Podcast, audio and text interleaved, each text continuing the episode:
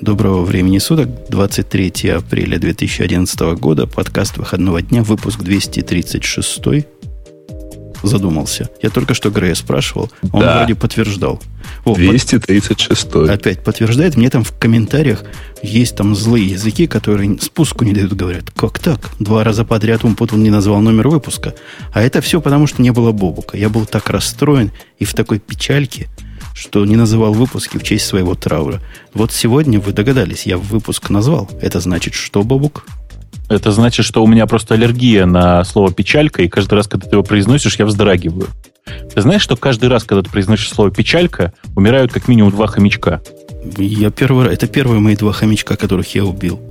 Просто вот, и больше не надо, не хватит. Не буду. Но просто, когда тебя нет, нет более, более подходящего понял, да. слова, ты понимаешь. Говорили, что уныло, что убого, что Грей как обычно, а Маринка еще хуже, чем обычно, один он рулит. Это, конечно, радует, особенно про Грея. Но твое присутствие явно скрасит наше, наше общество. Вот не будет Маринки сегодня, так что у нас три гада в мужском суровом составчике коллективчика, и начнем мы сразу с опасного. Поскольку мужчины собрались, а мужчинам чего? Оружие, наркотики, порнография. Что еще опасного бывает? Да все смысле, бывает опасно, а зачем нам опасно? Нам бы приятного там. Пиво, например. Нет, приятного нам не надо, у нас опасное. Вы в курсе, да, какой был недавно день?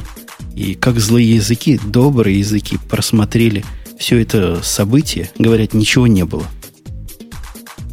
Ну, Бобук-то хоть догадается, который тем не читал, или подсмотрит первую тему нашего выпуска. Я даже не знаю, что сказать. Нет, я просто про это уже в курсе. Э, к сожалению, оно должно было не то, что начаться, оно должно было запуститься ровно в мой день рождения. Но так как я в день рождения не особенно отмечал, то ничего не запустилось в этом году.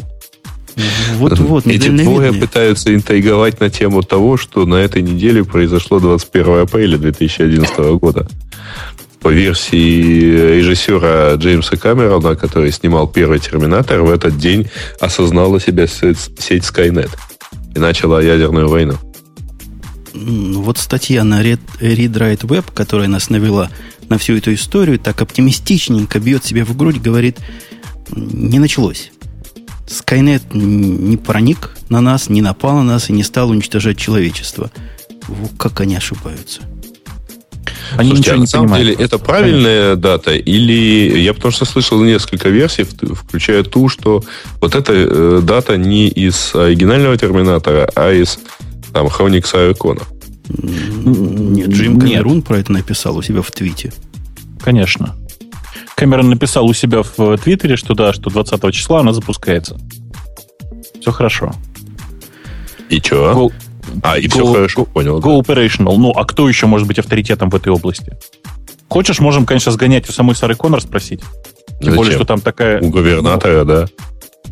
Я не знаю, я просто фанат Саммер Глау, э, а как бы у нее спрашивать интересней, мне кажется.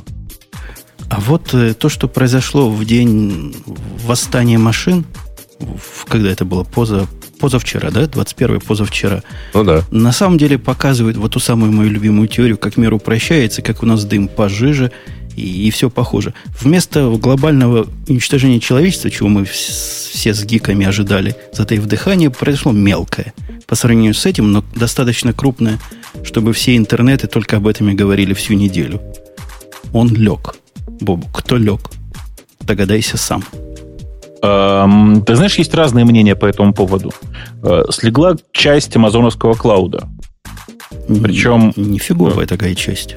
Нифиговая часть. Причем, э, что самое интересное, S3 продолжал работать, а Elastic Cloud упал. Ну, то есть упала та часть, которая занимается, эм, как бы это сказать, выполнением кода, а не только storage. Насколько я понимаю, упал э, не совсем весь, весь, весь Э, а упал один из инстансов. Ну, то есть один из дата-центров. Не, не, не так. Там все. Я изучал вопрос, потому что интересно, чего ж людей больших падает. На самом деле это, конечно, позор. Позор. Во-первых, аптайм Амазона в результате упал ниже, чем 99,6%, нет, 99,7, 99,6 всего осталось, что, в общем, не так, чтобы много. А во-вторых, у них какая система? У них есть два уровня Э, разделение, регионы и зоны доступности.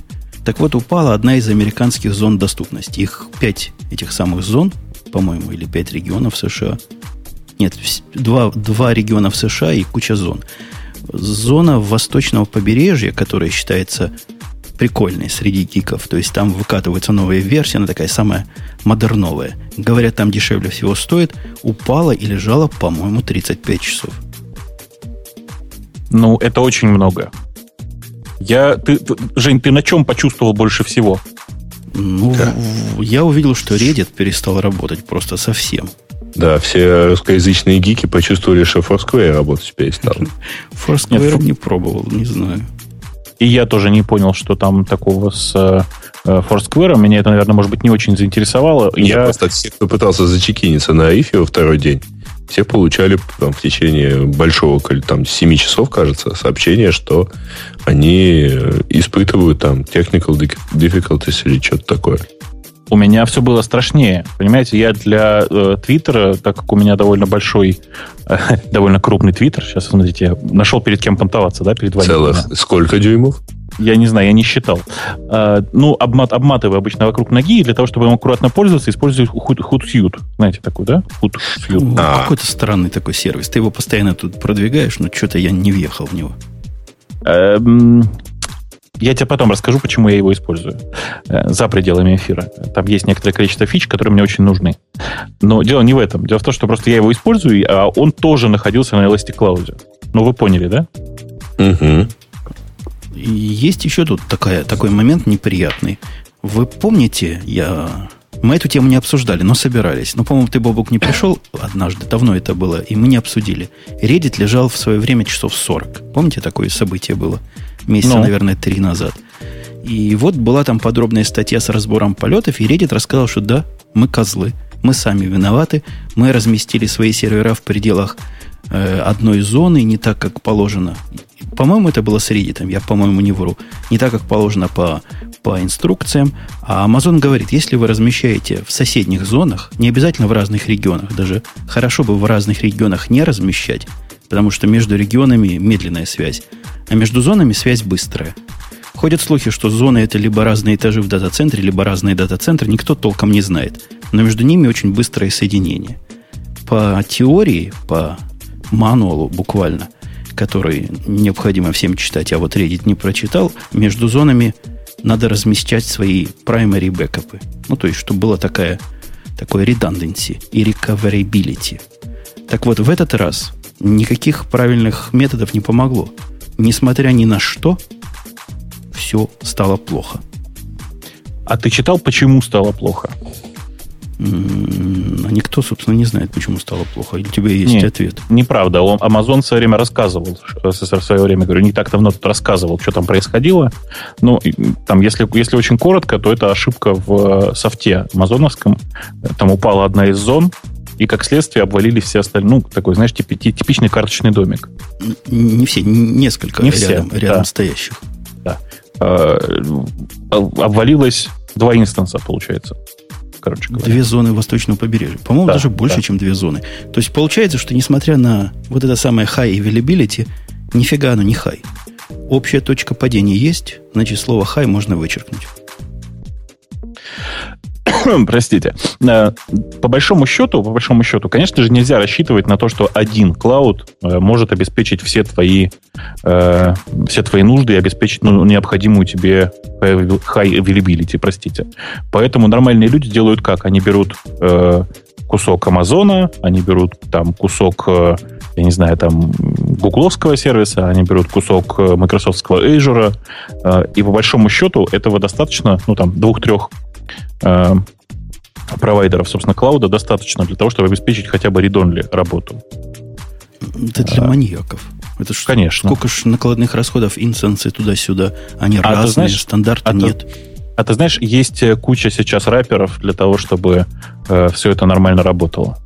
То есть есть, есть готовые рэперы, которые позволяют нормально и эффективно работать.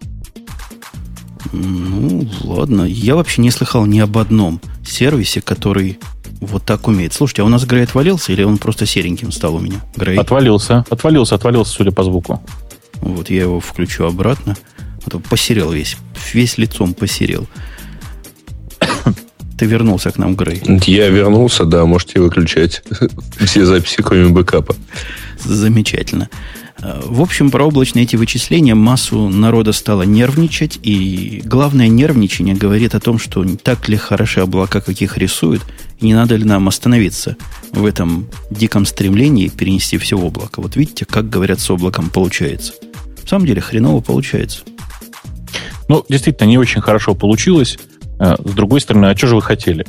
Э, если смотреть внимательно на пользовательское соглашение, в смысле на соглашение, которое ты подписываешь с Амазоном, то в конечном итоге Amazon ни за что не отвечает. В крайнем случае будет два тоннеля, как я люблю говорить. Понимаешь? Я понимаю, но я с другой же стороны понимаю, что как сервис, сидящий в другом облаке, вы знаете, радио Ти, ты, Бобок, знаешь, сидит тоже в облаке сейчас. Ну, я знаю, да, этот маленький сервис. Такой да. маленький сервис в маленьком облаке. Я не слышал, чтобы блогер был двое суток в дауне. Ну, почти двое суток в дауне. Такого просто, ну, не то, что не может быть, но такого быть не должно. Никоим образом такого. А представь, если бы это был не Reddit, да? А какой-нибудь серьезный сервис, через который хирурги, хирурги делают с одного побережья операции на другом побережье. И что бы они делали, эти хирурги? Спасибо Господи, что они так не делают. Ты уверен в этом? Я этих хирургов знаю, они вполне могут выпить и начать так делать. Нет, я надеюсь, что нет, что так, так люди все-таки не делают, потому что это ужас какой-то. Ну, чего у них point-to-point, TCP-IP, Q-сервер на этой стороне, Q-сервер на той, и посылает от ага, команды... А пациент хранится в клауде, да. Пациента достают из клауда. Нет, его туда переправляют. Не, его там хранят, а каждый желающий делает ему операции со своего инстанса, да. Бобок, ты мне вот скажи, что, как параноик параноику, пора убегать от облаков? Или наоборот строить свои кошерные с блэкджеком?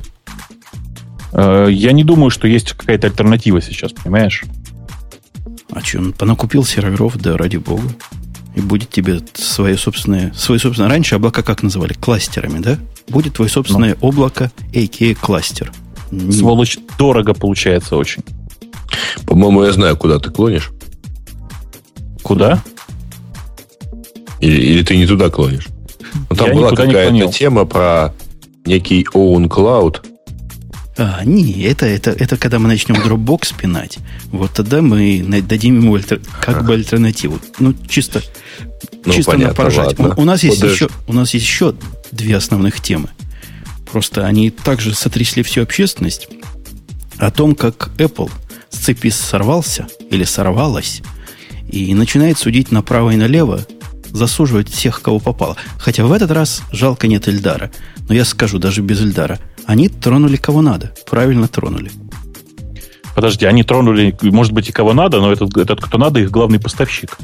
Давайте все-таки не забывать об этом. Но они их не за это трогают. Микросхемы удовлетворяют. Экраны удовлетворяют. Не удовлетворяет их, э, как это называется в этом, э, в этом наезде, trade, trade чего-то. Короче, то, что по-русски говоря, Samsung косит под Apple устройства. Да подожди, ну что ты, это, ты, ты самое главное забыл сказать. Ну как же так? Весь мир удовлетворяет, а их не удовлетворяет. Помнишь, да, этот анекдот?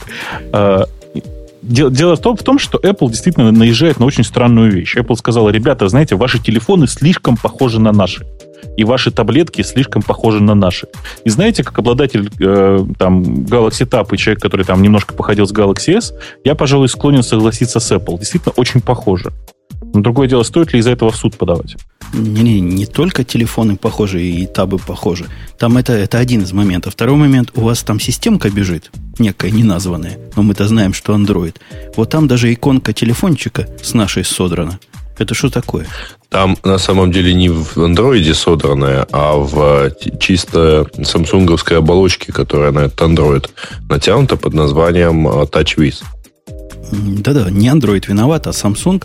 И основной посыл то, что пытается Samsung ввести пользователя, покупателя потенциального в заблуждение, и, собственно, так и есть. То есть э, ситуация, когда человек идет в магазин и говорит, хочу такой же, как iPhone, только от Samsung, это же сплошь и рядом. Потому что действительно такой же, только от Samsung.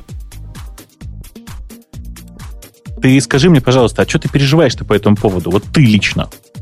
Тебе не все равно? Не, я, я вообще против. Возможно, вам показалось, что я за, а я против. Я как раз за свободу копирования. И меня вовсе не напрягает, что, извините, что Galaxy S это такая же балалайка, как и iPhone 3GS на вид. Ну, ради бога, будет больше конкуренции, нам всем хорошо. А, мне-то, мне вообще кажется, что ну, э, Samsung нужно было пойти дальше и не называть его там что-нибудь Galaxy, что-нибудь там, а еще и у Apple, собственно, взять, э, не знаю, там, назвать его не iPhone, а S-Phone. Вот S-Phone Galaxy, Galaxy S. Как нет, S-Phone Galaxy 3G. Ну, как грейвские земляки, как у них называется? Йопет или как у них? Да-да-да, как-то так. iPad. Ну, почти. iPad? Ну да, ну, импэд, ну неважно, короче. I пишется M pad. Вот так оно пишется. Ну, 5 Причем, букв. Ну, они что-то как-то плохо. Надо было aim pad. Было бы еще лучше. Было бы 6 букв. Я просто, просто читал всякие теории э, конспирологические. Вот, например, известный конспиролог и аналитик Эльдар Муртазин, не чуждый нашему подкасту, высказал то ли высказал, то ли откуда-то утянул теорию о том, что на самом деле они против Samsung ничего не имеют сейчас, но готовятся иметь, когда вот iPhone 5 выйдет, и какой-то Samsung супер-дупер выйдет, они вот будут одинаково выглядеть.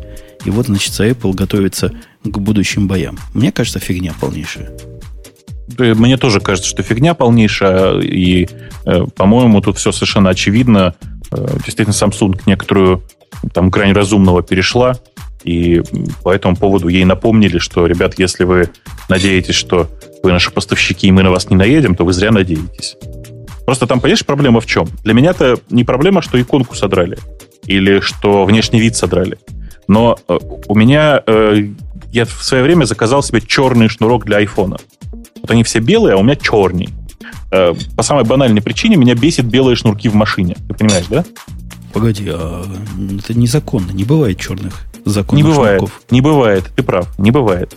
Неофициальный он. Это этот самый выпускает. Белкин выпускает официально. Как Белкину не, не додрали одно место. Это же запатентованный коннектор. Так вот. Э, не, Белкин же официальный этот самый э, сертифицированный э, поставщик Apple. То есть девайсов что, Белкину может? Я вообще в жизни не видел, что продавались кроме Apple шнурки. А, они хитрые очень. Белкин продает не шнурок, они продают автомобильную зарядку плюс шнурок. А, хитрецы. Ну, там обычно вот. вот этот к разъему в какой-нибудь пластик влит, чтобы не придрались. Не-не-не, вытаскивается, вытаскивается, нормально все. Так вот, черный шнурок, понимаешь, да? USB-шная зарядка, черный шнурок. Так вот, я на ощупь и по внешнему виду сходу отличить шнурок от Galaxy Tab и шнурок от iPad не могу. Понимаешь? Они, сука, одинаковые. Простите за сам, сам же виноват. Зачем черный купил? Так тело же не в цвете. Они по разъему одинаковые внешне. А Понимаешь? Ты уж годы какие, а? Э, Грей, а ты читал теорию, которая как раз тебе, как конспирологу параноидальному, должна понравиться? А, а что? О том, что на самом-то деле этот иск не про то. А на самом такая глубокая теория, не помню, Я вот пытаюсь ее... вспомнить тоже, где я ее читал, кажется, читал.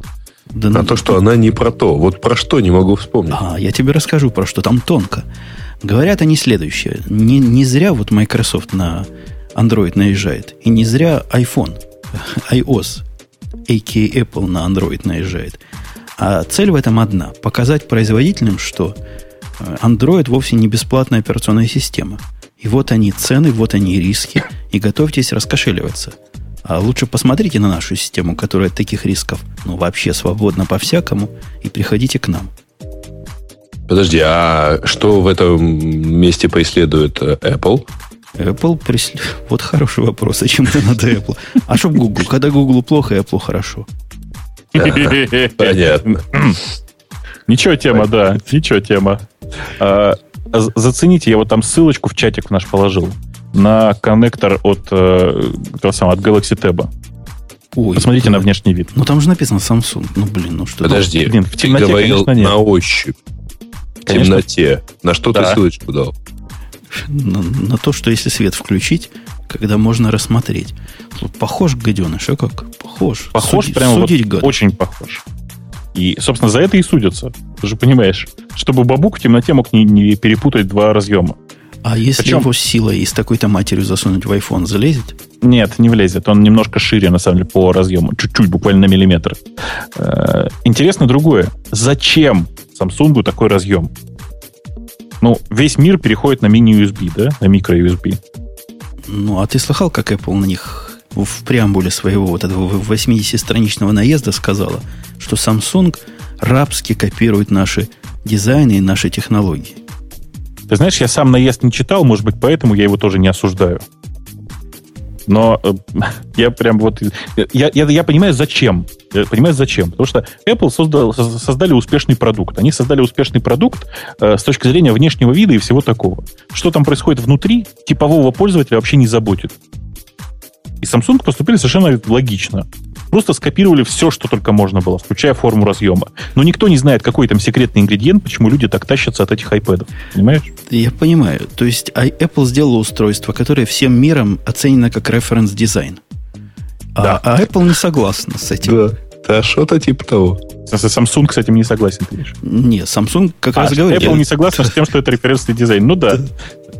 Я, я просто, я, я же говорю, что Apple нужно разрешить всем копировать свое устройство на условиях, что сзади будет там не яблоко надкушенное, а, не знаю, груша надкушенная.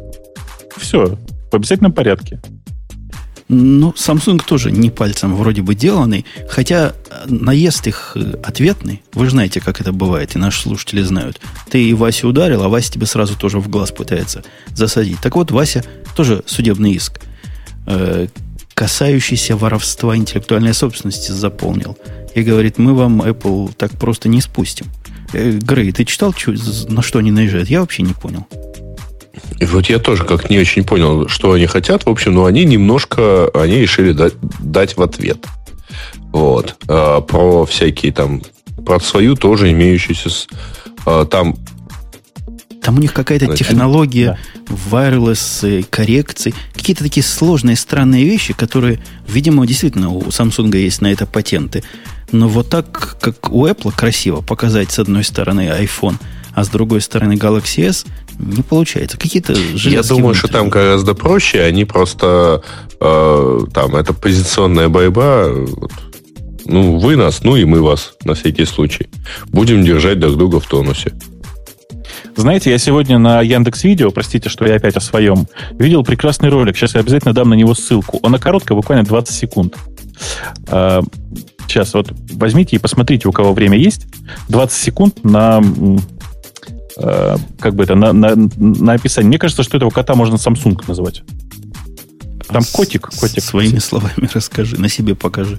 Ну, на себе не, показать ну, очень сложно. Ну, 20 секунд, Женя, кот. Женя, я пока говорю, а ты пока посмотри 20 секунд. Так я не могу. Если я начну смотреть, все слушатели начнут это слушать.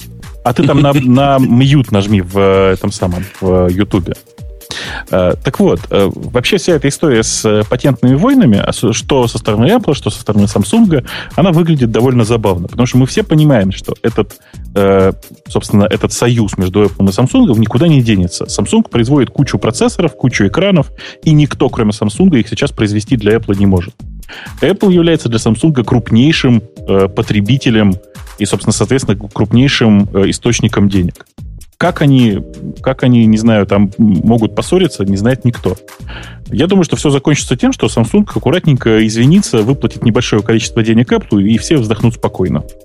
Ну и больше не будет копировать так тупо. Я Это посмотрел все. твое видео, как четко сказал тут один из заинтересованных слушателей, судя по тому, что у него ник MacWords, яйца себе грызет. Ну, как-то так. Ты до конца досмотрел, да? Да, да, да.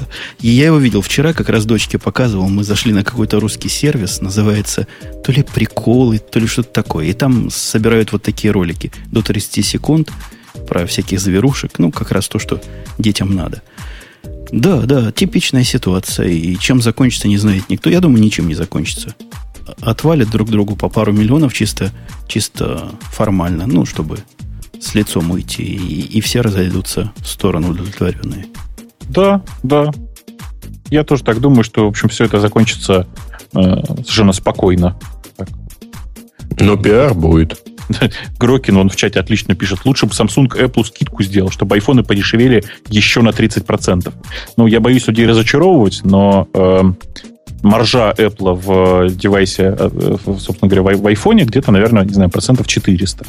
Поэтому если Samsung скинет на 30%, то iPhone, ну, он не подешевеет на 30%. Он подешевеет где-то процентов на 6, на 5. как-нибудь так. Мне так и хочется сказать, куда же еще дешевле. Он и так 49 долларов стоит, если не четвертый покупать. Ну, ты же не забывай, что это у вас стоит так с контрактом. Ну, у нас все телефоны с контрактом продаются, по большому счету. Ничего в этом Понимаешь, а, а у нас все без контракта, и ничего в этом странного нет. Ну, значит, у вас он будет стоить нет, 490 не все без долларов. контракта. Есть все-таки некоторые, которые с контрактом. Ну, иногда нас... операторы в это играются. Пытаются что-нибудь продать с контрактом. У нас же невозможно ничего продать с контрактом. У вас может быть, а у нас законодательство не позволяет. Погоди, у вас нельзя привязывать заказчика к сервису, что ли? У нас законодательство запрещает привязывать э, потребителя к, э, ну, грубо говоря, привязывать человека к одному сотовому оператору. Он должен иметь возможность уйти в любой момент. И поэтому у нас нет, собственно, таких вот дешевых, ну, низких цен на телефоны. У нас, когда телефон ты так дешево покупаешь, тебе отдельно подписывают кредит. Понимаешь, да? Хитрые, хитрые бобры. То есть обходят, обходят. Понятно. Слушайте, по поводу бобров.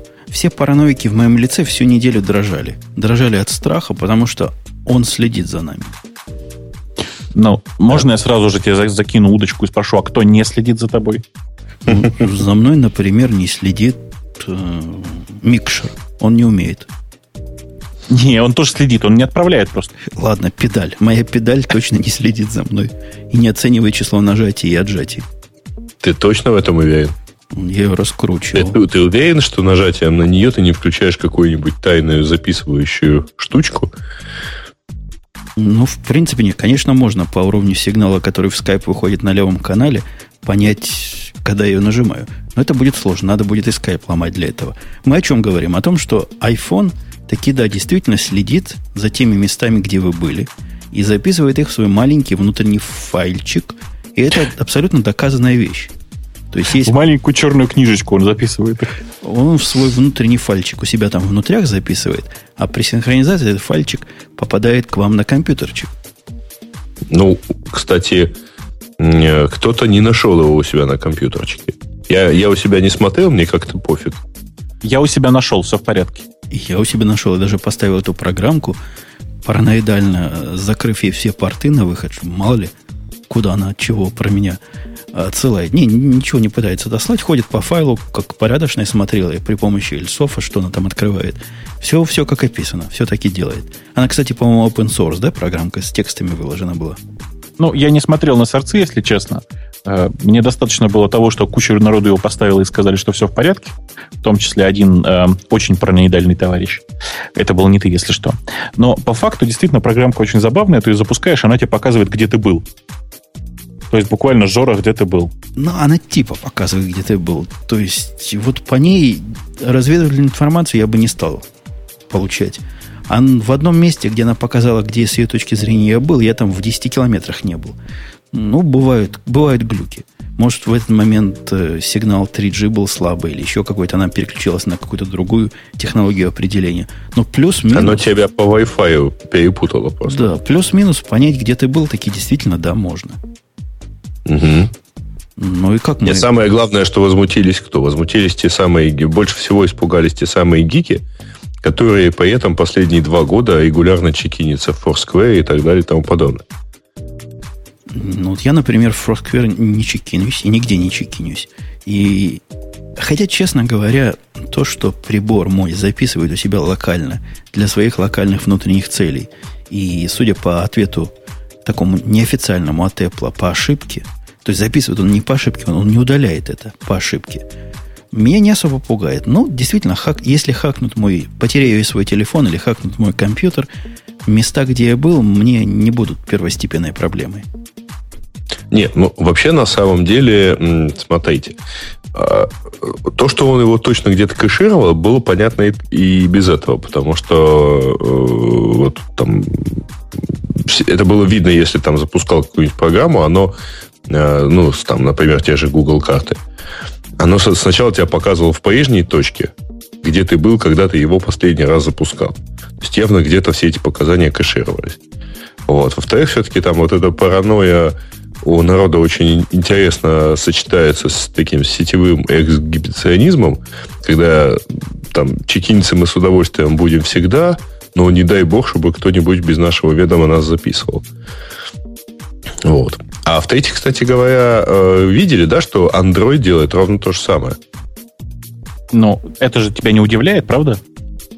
Ну, вообще, меня вообще совершенно не удивляет и э, так даже особо не пугает, что оно все это делает. Ну, Android себя подрезает.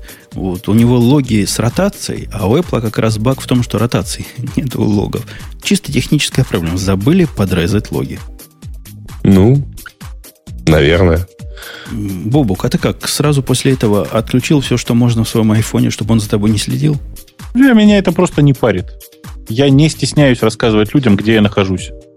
А да-да-да, кстати, по поводу, где ты находишься. Ты был на рифе, да, говорят?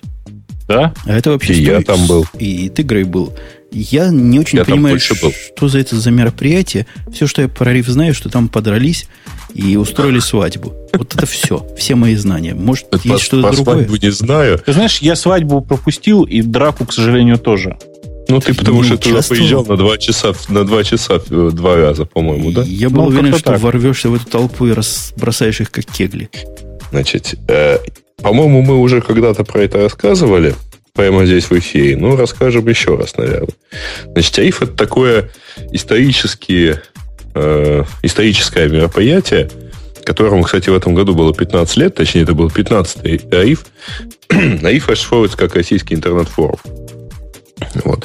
На протяжении 15 лет, значит, вот весной э, деятели всякие интернет-сферы съезжаются, значит, общаются, напиваются.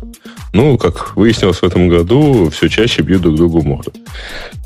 Вот. А когда-то, 15, там, 10 лет назад, это были в основном провайдеры такие серьезные дядьки, у которых там провода, свечи, там, кабели, вот, инвестиции и все прочее. Потом туда начали потихоньку подмешиваться представители интернет-ресурсов. В 2004 году, по-моему, или 2005, не возьмусь точно за хронологию, провайдеров там стало сильно меньше. Вот. Потихоньку там стало все больше контентных товарищей. Как, вот. Ну, что, вот они регулярно собираются. В этом году, по-моему, там 7,5 тысяч должно было собраться. По крайней мере, зарегистрировано было 7200, что-то вроде этого. Вот. Похоже на правду. Э, там интересно, знаете, что было? Эм, там э, собственно, не пускали машины на саму территорию, потому что очень маленькая территория самого вот Нет, этого. Там пускали те, кого комплекса. можно было. Э, да, но дело не в этом. Значит, а остальных э, заставляли парковаться вдоль дороги. Э, в первый день, в первый день э, пообещали, точнее, думали, что кто-то приедет из администрации президента или сам, или сам многие любят говорить. Э, да, ты хотел сказать. Да, и, и по этому поводу решили парковаться только с одной стороны дороги. Я не знаю, какая логика, но было так. А с остальной, ну, с, со второй части просто эвакуировали машины. Э, так вот, когда я спросил у охранника на следующий день, сколько там машин стояло, он сказал, что немного, но километров 7 было. Конец цитаты. Ну, это в смысле, если их выставить в одну дорогу, да? Нет, они стояли вдоль дороги 7 километров. Я не могу не зацитировать Свана, я переведу его просто на приличный язык. Он пишет так. Офигеть, восклицательный знак. Зачем столько народу? Охренеть. Ну, там другие слова были, но угу. я с ним полностью согласен. Не, ну что а значит, зачем столько народу? Ну, вот столько народу, тысяч прови- провайдеров. Не, не, не только провайдеры. Это сайты, это стартапы, это фонды, это э, там всякие всякие сервисы от мала до велика и так далее и тому подобное. А пришли Слушайте, ну... не все для того, чтобы повидать Медведева? Нет, наоборот, наверное. А, значит, они вообще-то все собираются, во-первых, потому что традиция. Во-вторых, э, я туда в этот раз поехал, я там не был с 2005 года. Ну, была, была аналогичная параллельная тусовка там несколько лет. Потом они объединились. Ну, вот я там 4 года на такие вещи не поезжал. Сейчас поехал, понял, что, ну, в общем, да, неплохо, если там давно не был, давно никого не видел. Очень хороший способ увидеть всех сразу. Ну, давай, давай честно еще скажем, что вообще-то там как бы большая часть людей э, не, не слушают доклады, а общаются между собой. Да, я это и говорю. Вот там пообщаться, увидеть там знакомых, познакомиться с кем-то еще. Потому что, ну, во-первых, слушать доклады мягко скажем, сложно. Там, там параллельно идет 5, параллельно шло 5 или 6, 6 потоков, по-моему, шло. Вот. А, значит, доклады по ПЕ там, ну, достаточно разноплановые по уровню да. подготовки, там, по возможностям, по, по, по людям, которые умеют дел, делать доклады и сильно не умеют этого делать. Вот. И э, там просто ни один из залов, вот теперь посчитайте, 6 потоков, ни один из залов не вмещал больше, 6, больше 500 человек. Более того, там 500 человек, это, по-моему, вмещал только один зал. Все остальные меньше мы э, с Сашей Садовским вели секцию про поиск, а секция про поиск была набита так, что, во-первых, я там, до ее начала ушел в конец зала, чтобы там хотя бы так на расстоянии руки протягивать микрофон людям. И так там все время в той части и был. Потом вернулся, мы поднялись, так сказать, на маленькую сцену, и стало понятно, что вот ведущим по сцене ходить нельзя, потому что люди сидят на сцене. Вот. В смысле аудитория. Вот, вот везде вот люди сидели, вот на полу, там, на, стол, на стульях, там, и так далее.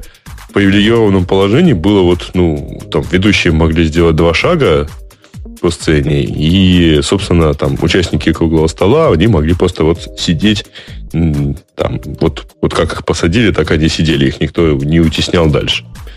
Не, подождите, судя по всему, вы оба не можете сказать ничего по сути. То есть, то ли там сути не было, то ли вы не способны словами передать. Тогда Суть. скажите... Пили по... все. Во. Вот это я хочу спросить. Все. Там бар открытый был? Там было четыре бара там и один мини достаточно хорошо сделано, кстати говоря. Там, во-первых, а, ну, все традиционные места, хорошо знакомые завсегдатаем этого дела были. Значит, кроме того, поехало несколько хороших таких передвижных кафе, которые быстренько развернулись и кормили желающих за деньги. Вот. Э, ну и в первый день там было, э, был типа фуршет, там с ограниченным доступом. На второй день была, по-моему, вечеринка Mail.ru, но я вот на нее не остался, и поэтому уже из Твиттера узнал, что там свет погас. Вот. Э, началась драка в темноте. Что-то, и что-то еще там было, да. Но я уверен, что раз цвет погас, то обязательно что-то еще там было. Э, по большому счету, по большому счету интересно не это. Интересно то, что это была, внимание, конференция для стартаперов и прочих таких ребят. Вот представьте себе стартапера, да, который едет на конференцию и платит за нее за два дня 5000 рублей. Это только это без проживания. 5 тысяч рублей, это так на всякий случай. 200, Слушай, 150 долларов, да. там все и да. так было понятно, понимаешь? Было понятно, причем за неделю, потому что за неделю до этого на Рублево-Успенском шоссе а даже, я думаю, там Женя знает, что это самое пафосное место в России. А, на нем появилось два билборда с рекламой одного из докладов. Это показало, насколько много дурацких денег в этой теме сейчас. Слушай, перестань. Я специально, я специально узнал, сколько стоит билборд на неделю в этой области.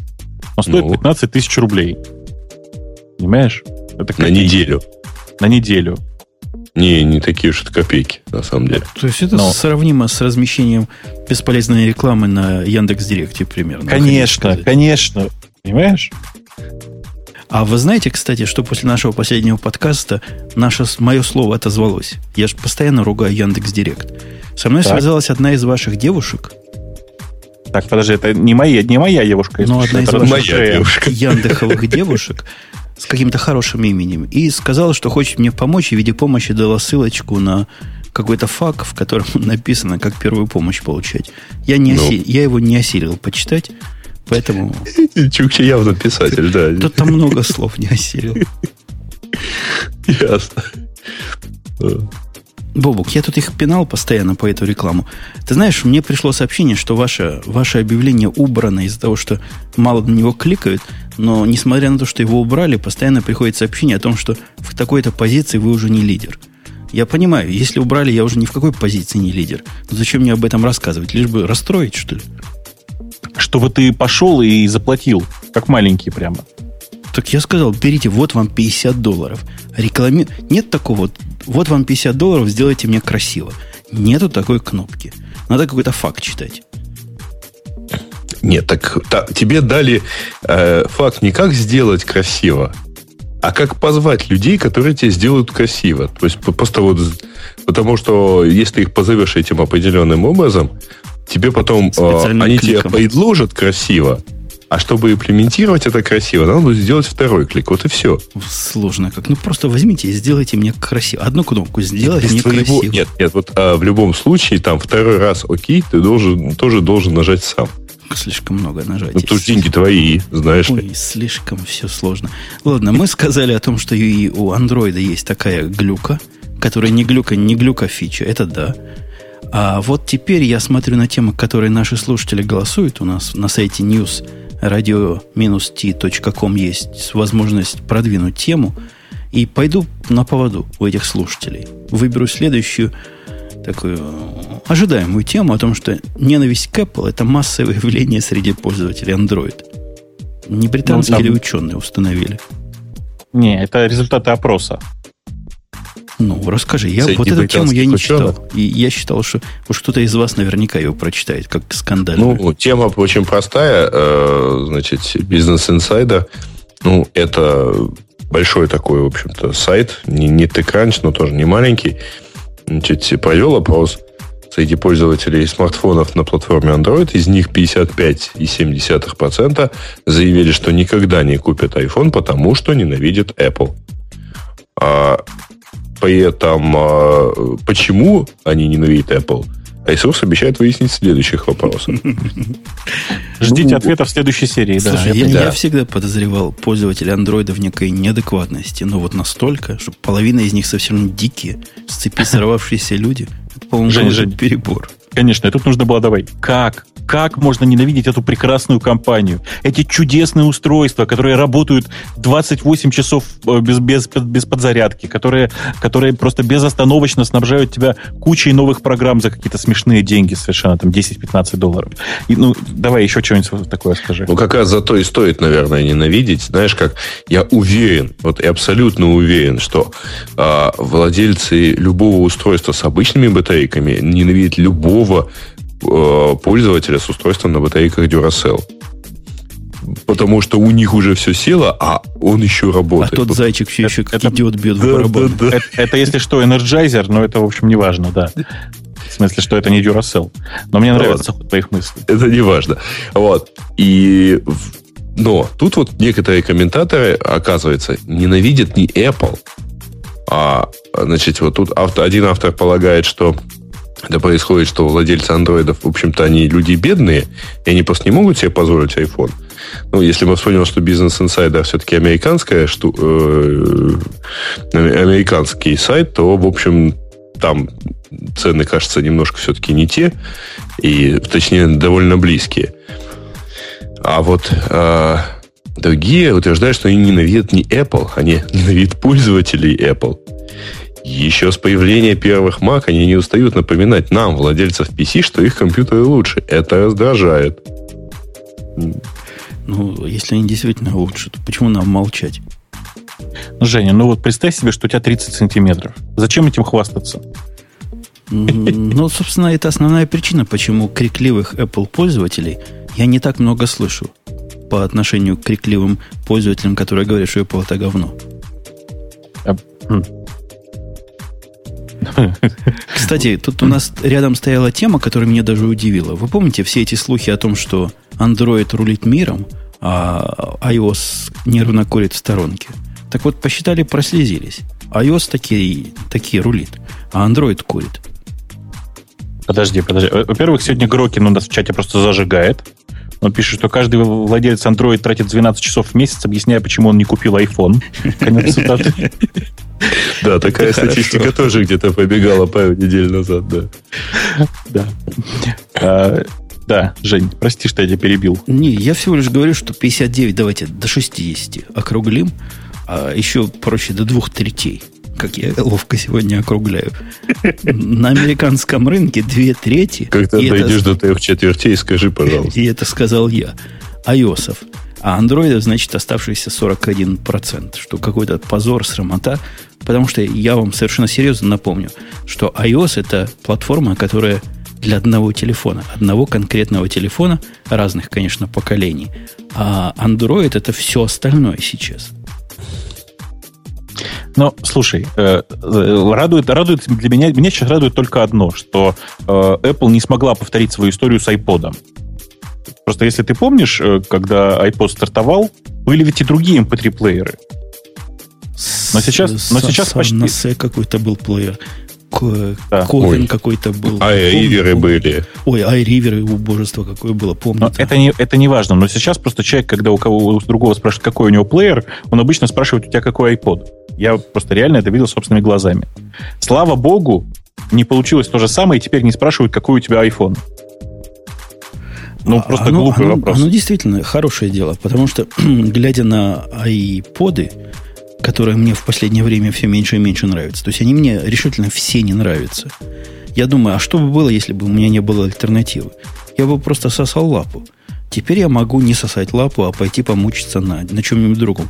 На зон, например, не доби, а добитый, уже не могу помучиться. Жаль. А то пошел бы. Последние а, айподы мне iPod, да, это плеер, iPod называется. Угу. Они мне все не нравятся. То есть Nano мне не нравится активно. Touch, какой-то, какая-то странная большая штука для плеера. Классик, ну классик, он классик есть, только единственное, успокаивает, что классик остался. Но любимый форм-фактор Nano, который был вот вертикальненький, красивенький такой, пару поколений подряд, его нету больше. Вместо него какое-то убожество.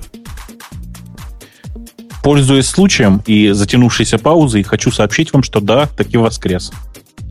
Индит. А вот прямо сейчас, да? Ну, читишь. Хочешь 12.02 в Москве. Пару минут. Слушай, а у меня вопрос жена задала. Я а решил... что, по московскому времени воскресал, да? Конечно, ты что? Я решил спросить вот тебя, Бобу, как специалиста по теологии. Почему Good Friday? Чего в этом Friday? Ну, ты знаешь, это называется у нас Good Friday. Вот этот самый... Воскресенье же, какой Friday? А, вы, вы не в курсе американских праздников. Тут празднуют Good Friday. Я спрашиваю вас, почему он Good, если распяли? Так это не распяли, это воскрес. А, а это не в один день было? Нет, Нет. знаешь. Я как-то далек от этой темы. А, то есть то была плохая пятница, а это хорошая пятница, да? Конечно. Я себе представляю ощущение мужика, который просыпается в субботу и думает, вчера было Bad Friday, а завтра будет Good Friday. А что нафиг сегодня, да? Сегодня надо пить. Слушайте, по поводу пить, я вот действительно столько не выпью, чтобы сказать позитивно по поводу слуха, не слуха, а факта о том, что одноклассники ВКонтакте друг другу закидывают Нифига они не закидывают. Как не закидывают? Поскольку я единственный среди вас это слышал вообще вживую, Значит, рассказываю, что это было за заявление. Значит, на, в ответ на вопрос, э, там, это вот как раз это произошло на ИФе. Э, первая, э, вторая, точнее, секция называлась «Топы на ИФе», то есть там топ-менеджеры, главы ком- интернет-компании в, а в, в той тройке были значит, Аркадий Волош, э, Дмитрий Гришин. Нет, Дурова никто не видел. Ну, точнее, Дурова, конечно, кто-то видел, но он на публичные мероприятия не ходит. Значит, а, на той секции а, Саша Плющев брал, э, ну, там, онлайн, образно говоря, интервью у Аркадия Воложа, у Дмитрия Гришина, это а, значит, глава Mail.ru Group, и у Владимира Долгова, это, соответственно, глава Google Russia. Так вот, в ответ на вопрос, э, дело в том, что вообще говоря, Mail.ru Group владеет частью э, ВКонтакте. Ну, некий такой пакетный инвестор. Или портфельный, как это правильно называть. Вот. А причем имеет опцион до там, 40% и числит э, там ровно так же, как она, как Mail.ru Group среди всех своих активов там, считает и Facebook, и прочие вещи. А э, ровно так же считает, что вот и ВКонтакте они тоже владеют. А, ну, частью ВКонтакте, конечно, ну, не контролируют, но, тем не менее, считают в числе прочих активов. А ВКонтакте при этом против этого активно возражает и считает, что, ну да, это есть люди, у которым принадлежит какая-то часть, э, часть там акций, но это совершенно не означает, что сейчас вот Mail.ru будет управлять ну, с точки зрения там, операционной какой-то деятельности там, или там, руководить сервисом и, и так далее.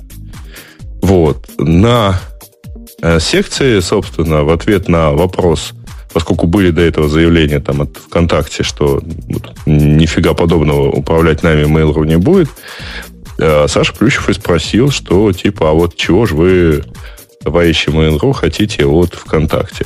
На что Дима Гришин сказал, что мы считаем правильным, чтобы, так сказать, ну, идти по пути, ну, двигаться в сторону слияния, ну вот, объединения э, и этого актива нашего с остальной группой вот на уровне там контроля, управления и так далее.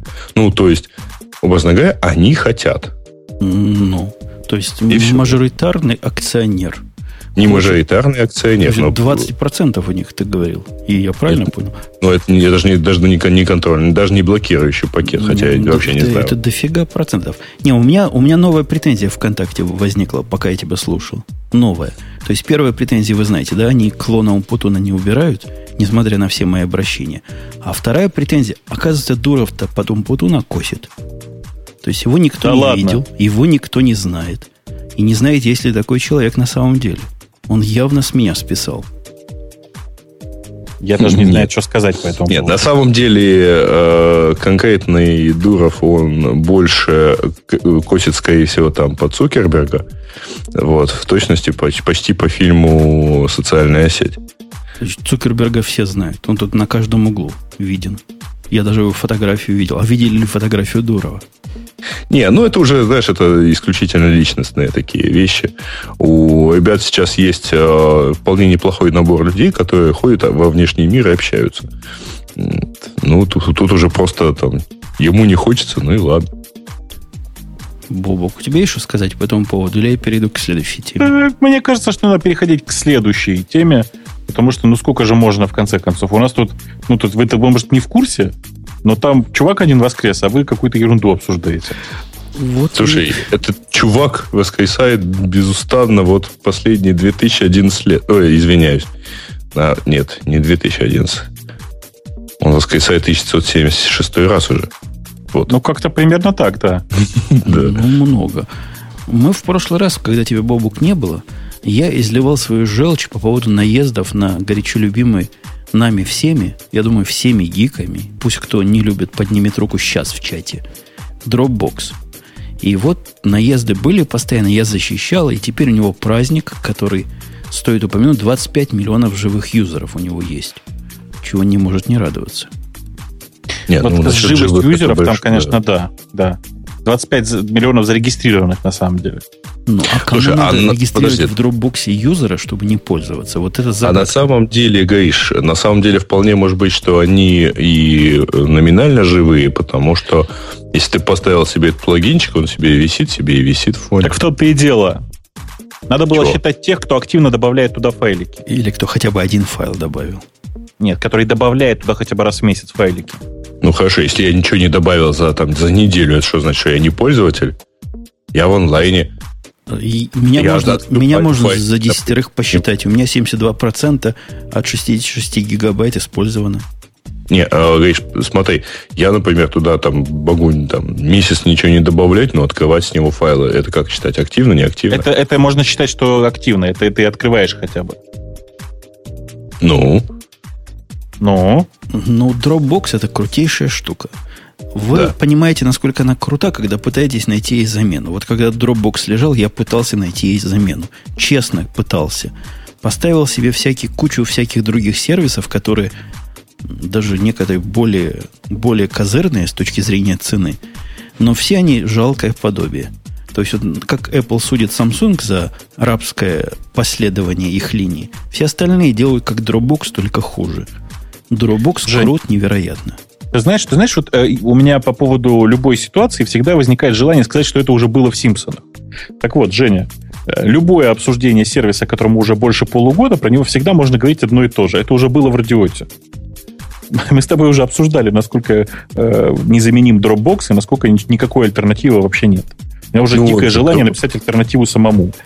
Знаешь? А вот тут, кстати, вот предлагают же альтернативу. Альтернативу как мы сейчас тронем, но альтернативу вам стоит параноики из наших слушателей тронуть в том смысле, что Dropbox действительно, вот я в прошлый раз защищал с точки зрения параноиков, которых Dropbox подставляет, типа подставляет.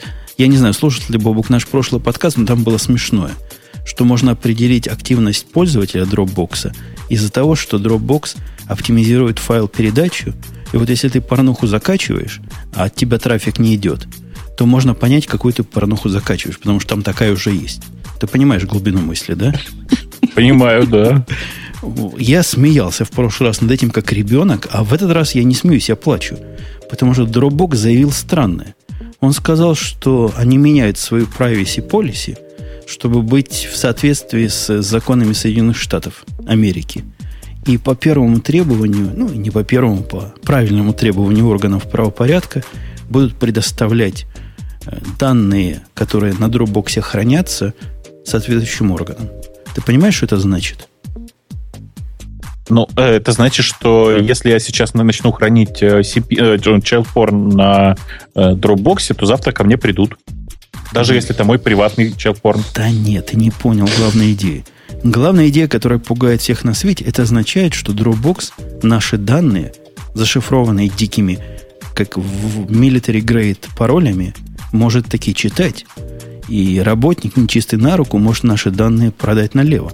Если они могут не, дать не, это не, государству, не, то они, они могут пишут, дать это кому будут, угодно.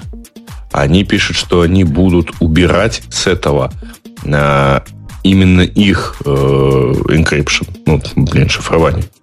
Ну, а я о чем? А То если есть... ты шифруешь там своим, не, ну своим, своим это ладно. Своим шифруешь, он работать не будет. Если кто пробовал последовать совету, который говорит, сделайте себе true, true crypt и в него заливайте, Dropbox с этим работает отвратительно. Он не понимает, когда файл объяв... обновился, он не понимает, как в историю версии вести, он не понимает, как конфликт раз... разруливать в этом случае. То есть теоретически это может и работать, но практически это совершенно не юзабельная вещь. А юзабельно заливать туда файлы и верить в то, что у них AES 256 и ни один враг не прочитает. Нифига подобного. Враги там сидят и все читают. Да враги могут прочитать все, что угодно. Господи, велика проблема. Почему? Если, ну, потому что... если, например, у тебя свой собственный ключ приватный, никакой враг тебе не прочитает. А, а тут, видимо, не так.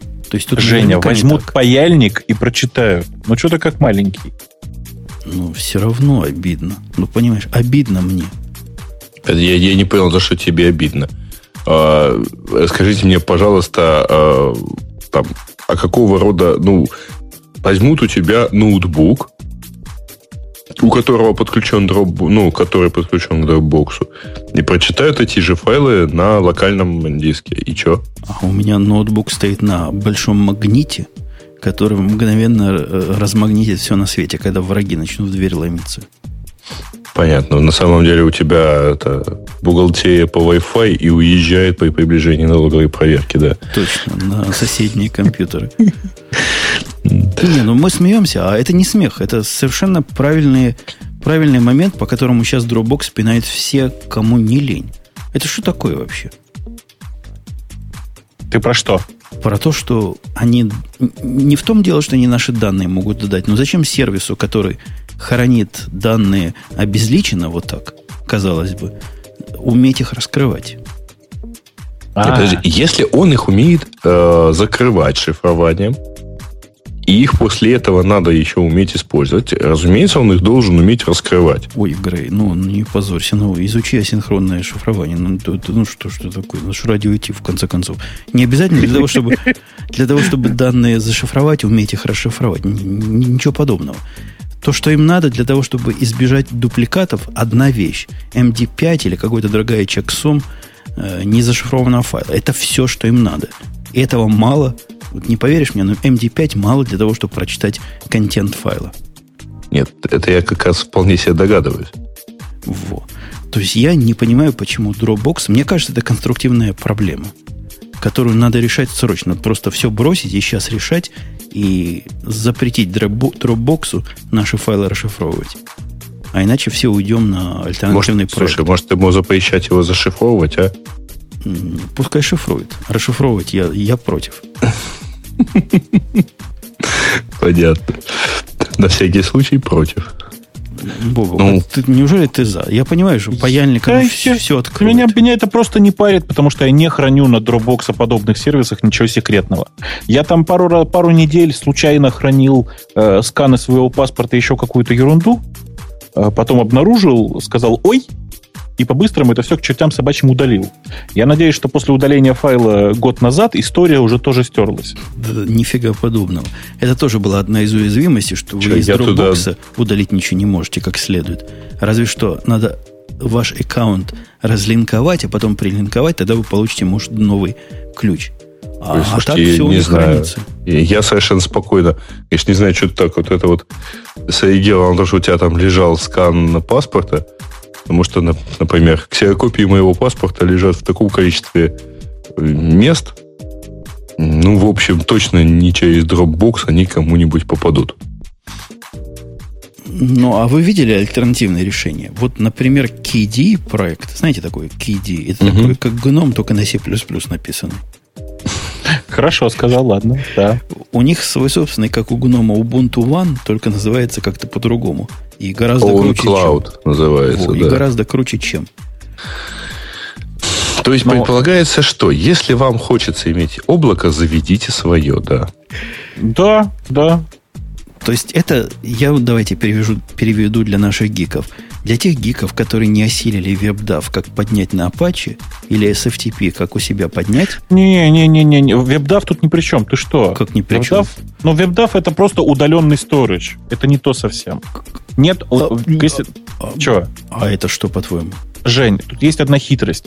Если у тебя случайно пропал интернет, то файлики в Dropbox у тебя все равно доступны. Вот это, понимаешь, критично для меня. Но... Ну. Поэтому, конечно, WebDAV это не то. Э, LSYNC-D AirSync. AirSync, да. AirSync Unison, да-да-да. Это те, кто да, Unison да, Не, не посилил.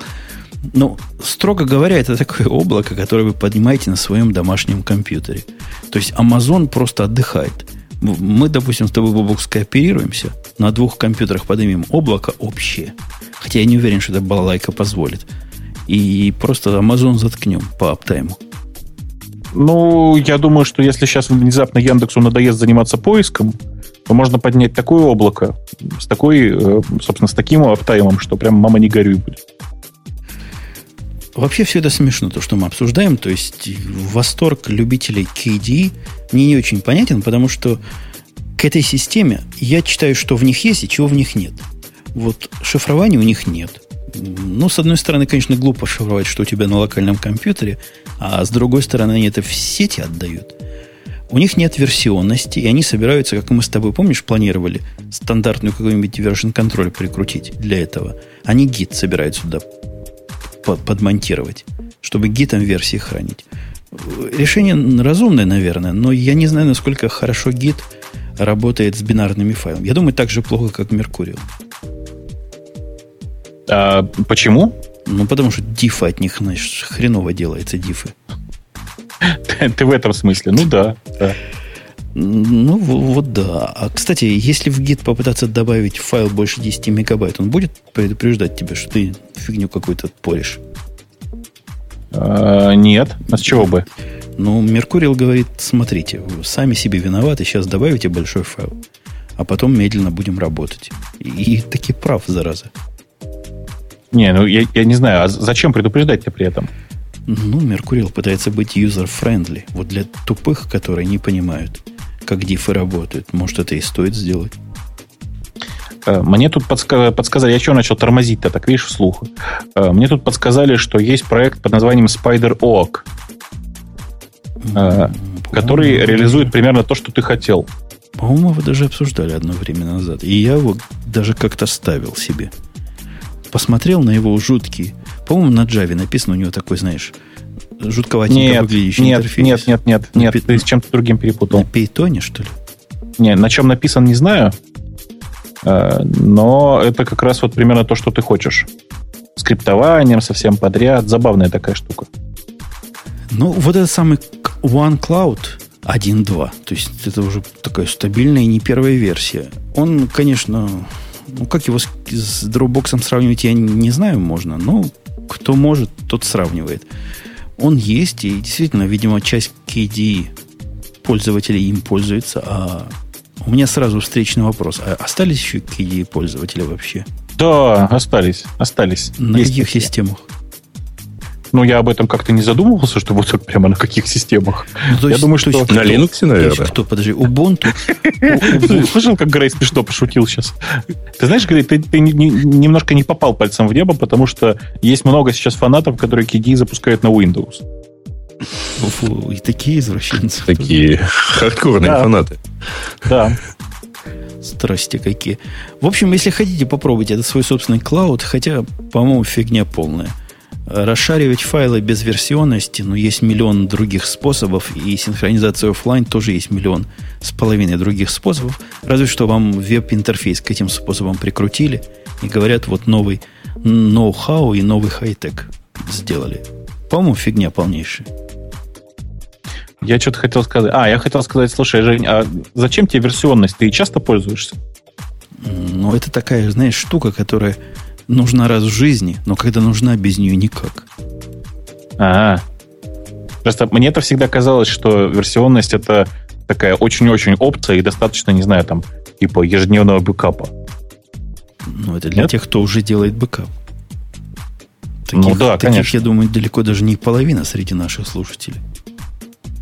Конечно, конечно. Но в большинстве случаев мне казалось, что бэкапа достаточно для тех, кто не, как бы это сказать, не такой фрик, как мы с тобой. Давай я тебе предложу из тем, которые у нас тут есть в обилии, в ассортименте, выбрать, какая на тебя смотрит. А, сейчас я открою темы, которые на меня смотрят. Да еще и э, из тех, которые мы не обсуждали. И найдешь, и найдешь. И найдешь. И найдешь, Google эм... запустил свой сервис коллективных покупок. Это про что вообще? Господи. А, типа как Сам Google толком не знает. Как группон, только хуже. А, не, offers, сам... offers, да, все, я это понял. на самом деле offers, и в действительности это подписка на получение информации о, ски... о скидках. Ну, что, в общем, само по себе логично. Что ты? Нет, там, э, ну, это, в общем, не совсем купонный сервис. На самом это деле. Это сервис-агрегатор купонов. Все в порядке. Ну, а, хорошо. А Но он пока запущен в трех городах, кажется. Не, вот а. обождите. Вот я, как наша аудитория, которая не понимает, как правило, о чем мы говорим, вот я сейчас тоже не понимаю. Я с трудом представляю, как, зачем нужен группон и как он работает. А Google Offers это еще, еще более сложная, по-моему, штука. Объясните мне на простом plain русском языке, как эта штука работает и зачем она мне, простому человеку американскому, нужна. Э, подожди, еще раз. Что, как работает группон? Не, бог с ним, с группоном. Как Google Offers работает, зачем он мне нужен? Что, что я должен делать с ним? Google Offers работает довольно просто. Ты идешь, выбираешь свой город. Здесь тут есть Портленд, есть Нью-Йорк, есть Окленд и Сан-Франциско.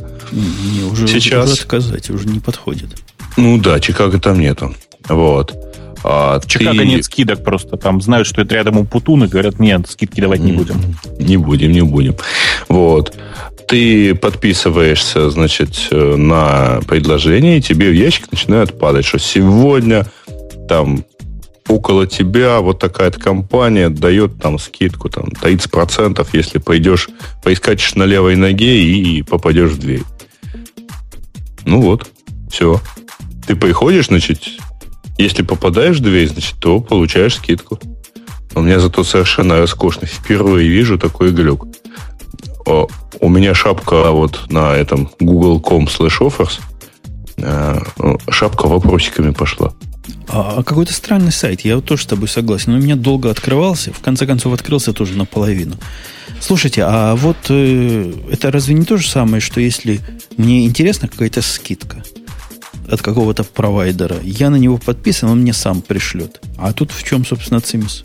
А тут э, цимис в том, что, во-первых, э, тебе не надо подписываться на каждого из провайдеров, ты подписываешься на, условно говоря, один сервис – в которые тебе эти провайдеры такое выдают. Кроме того, там вся это, ну, по сути, это всякого рода акции. А вот сейчас там на там, 50% скидка на вот это, там, а в другое место там, э, а вот там, можно объединиться, и там первые 20 покупателей получат там скидку там, во столько-то процентов.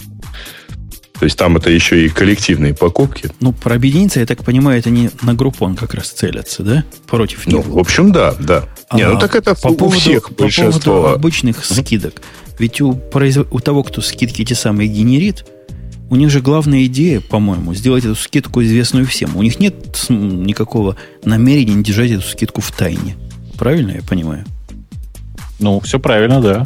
То есть при, при правильной организации дела до вас этот магазин, например, до меня гитар-центр, все свои скидки доставляет просто как, как, как не в себя.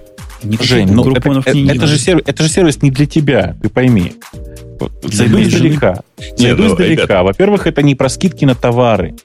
Это про скидки на услуги в первую очередь. Ну, как правило. Это всякого Конечно. рода рестораны, там, я знаю, сервисные всякие предприятия, типа там парикмахерских, еще чего-нибудь. Знаешь? не, не, мне не нужна парикмахерская. Мы знаем, что тебе все знают, что тебе не нужна парикмахерская. Тебе умываться надо дольше. Вот, зато. А, ну, вообще, на, на самом деле, там э, фишка в том числе и в том, что если вот такая парикмахерская возникает, да, то, и говорят, у нее, в общем, альтернатива какая? Либо построить собственный канал к покупателям, либо пойти к э, тем, у кого есть база желающих все покупать со скидкой. Там, на самом деле, оно довольно такое часто сомнительная вещь, потому что э, очень часто это там скидка со, со взвинченной цены, например. Или наиболее частое злоупотребление всем этим, что скидкой ты воспользоваться не можешь ну, у тебя не получается. Вот приходит и говорит, ой, извините, а вы 51 А скидка была для 50. Вот. А, ну, вот. Вот, вот так мне, мне кажется, я не знаю, как у вас, дорогие мои коллеги, но вот тут в этих местных Палестинах все продается таким образом. Берется, пишется на ценнике цена, например, 199 долларов, перечеркивается, рядом пишется 59 долларов – и глупые женщины идут и покупают, потом радостно отчитываются, ой, а мы тут купили, на 100 долларов сегодня сэкономила. У меня у жены на холод... ну, купила себе магнитик, повесила на холодильник. Экономлю мужу кучу денег, не пропускаю ни одной распродажи. Вот. А, видимо, это, во-первых, из этого, но я тебе могу другое рассказать. Есть совершенно замечательные такие маркетинговые находки, когда дает, пишется цена 199 долларов, перечеркивается, а рядом пишется цена 199 э, долларов. И народ считает, что это скидка. Бобук, ты выбрал не ту тему. Я ту тему выбрал. Я поржал, спасибо. Спасибо, поржал. У нас с прошлого раза висит тема о языке программирования – и я хочу ее сегодня А теперь осветить, поржать могу я, да? Несмотря на то, что никакая не первая неделя. В конце концов, хватит вот этих формальностей. Первая Слушай, неделя да, исключительно. Да. Давай что-нибудь загнем гиковское. У, у, меня, у меня два варианта. Либо Go, либо Цейлон. Да, одно из двух. Какой Цейлон? Цейлон это чай такой. А это Конечно. Сайлон. Сайлон. Ты помнишь Сайлон в Battlestar Конечно. Galactica? Конечно, только это Цейлон. Там, все-таки это Цейлон. Сайлон они немножко иначе писались, по крайней мере. Вы думаете, это, это, не Сайлон, а Цейлон? Это точно Цейлон, хотя бы потому, что это альтернатива Java. Я, я предлагаю называть все-таки Сайлоном. Потому что их убить нельзя, понимаешь, их бьешь, бьешь, а их убить нельзя. У них этот самый, как называется, вот этот шип, на котором они все возрождаются. Знаешь, ага. мне это напоминает, простите, старую КВНовскую шутку. А сейчас перед вами выступит группа Демо. Э, слушайте, мы не Демо, мы Демо. Ребята, я слышал, ваш последний альбом все-таки Демо. Так вот. Женя, может быть, конечно, ты хотел бы и думать, что это Цейлон, но я смотрел внутрь. Это Цейлон. Честное слово. Типичный Цейлон. А, собственно, мы о чем говорим? О том, что Red Hat выпустила после двух, заметьте, не одного, не шести месяцев, а двух лет предварительной работы информацию предварительную, опять же, о языке, который пока и близко не готов, у которого пока грамматика разрабатывается, компилятора и близко нет, и функциональность не вся еще определена. Но гадалки не ходи, убьет Java. По-любому, просто вот очередной убийца питона, прости. А, они на самом деле не, не очень в Java метят. Они метят нечто среднее между э, Java и скалой. Знаешь, типа такую среднюю нишу. Ну, там, там между строчек понятно, что скалу не осилили. Поэтому написали свой. Ну, я понимаю, почему. Конечно же, это очень как-то очень непонятно, очень сложно. Э, я думаю, что им нужно было смотреть даже не на скалу, а на Госу. Знаешь такое? Госу. Да-да, тоже приводит как пример того, что Ceylon этот мог бы взять за основу или просто взять его и развить. Ну, я вообще во многом согласен с тем, что для э, большинства задач э, Java слишком многословная. Понимаешь, да? Погоди, а вот этот Ceylon вовсе не менее многословен. Ты видел его синтаксис? И видел, конечно, но они просто они взяли все худшее, что можно было и из скалы, и из Java. Я не знаю, как они так умудряются, но у них получилось. Но у них зато функции теперь верхнего уровня, как у больших. То есть они типа функциональный язык, но дружественный для пользователей Java. А, да, Дружественный для пользователей Java это очень хорошая формулировка. Хотя они там круто сказали. Помнишь, в свое время, когда Java писали, Гослин сказал, что множественное исследование слишком сложная фича, непонятная 99%, поэтому мы ее не будем имплементировать. Понятно, решал свои внутренние технические проблемы с этим Diamond э, проблемами. Ну, ты знаешь, да, о чем я? Даже думаю, из наших слушателей человек 5 тоже знает, что я имею в виду. А здесь э, как мужика-то зовут, который Silent сделал? Кинг. Это тот самый кадр, который Хайбернет придумал. Так вот, он говорит, что лямбда выражения нужны только академикам в недобитых научных учреждениях. Простите. Э, э, ему просто нужно рассказать, что это не лямбда выражения, а без, э, безымянные функции и для него все станет на, на свои места. Так я, я понимаю, откуда у него пошло. Безымянные функции, вот эти анонимные функции или анонимные классы в Java, это страх всей жизни. Их пользуют только вот действительно меньше одного процента. Тут он прав. Он просто их как-то как-то он не понимает, зачем людям лямбда нужны. Он тупой. Ну, что ты так прямо? Хорошо, давайте вот параллельный вопрос задам. Скажи, а ты Груви смотрел? Груви. И смотрел. Хорошенький язычок. Жалко Но. мертворожденный. Почему мертворожденный? Какой-то он такой. Видно, что уйдет в, в далекую даль очень скоро. Ты знаешь, что ему уже четвертый год пошел? Все равно уйдет. И если уж смотреть на язычки вот такие альтернативные, я бы действительно на скалу посмотрел с большим вниманием. Если ну, что-то другое, так давайте другое. Если все ломать, давайте до конца поломаем. Вот это как раз для скалы. Ну, может быть, может быть. Я не знаю. Мне, мне э, Groovy там 7.8 казался вполне адекватным языком. Я еще помню язык под названием Бу. Я не знаю, знаешь ты или нет. Он немножко для другого. Он для параллельной вселенной, он для дотнета. Нет, такой, такой нам не надо. И я, я Groovy внимательно смотрел, но Groovy это вот если вам вдруг очень хочется как питон, только хуже, вот это груви для вас. Мне интересно, а что мешает, прости, джетоном пользоваться? Да ничего не мешает. И я поэтому не нашел ни одной причины, зачем бы мне пользоваться вот этим самым груви.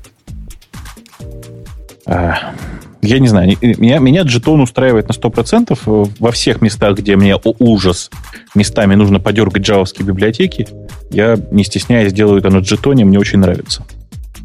А у него тоже мы как-то обсуждали, какая-то версия вышла, которая до более-менее современных стандартов его довела. Он же там долго на, на уровне то ли 2.3, то ли 2.2 висел, помнишь? Но он сейчас на уровне 2.5, знаешь, тоже не очень как бы... Не, ну по сравнению с 2.2 это, согласись, небо и земля. Ну, в общем, да. Да, до трех, но еще пару лет. Кстати, по поводу лет. Говорят, что если этот целый он действительно будет развиваться такими темпами, то есть два, два года и ему делали дизайн, и до сих пор грамматика не дописана до конца, то лет через 10, наверное, можно чего-то ожидать. Угу. Такие есть. В общем, дорогие Будем слушатели, ждать. не спешите переходить на Ceylon. Не, не такой это скорый убийца Java, как многим хотелось бы видеть. Ну, и вообще Ceylon, в общем, это дело такое.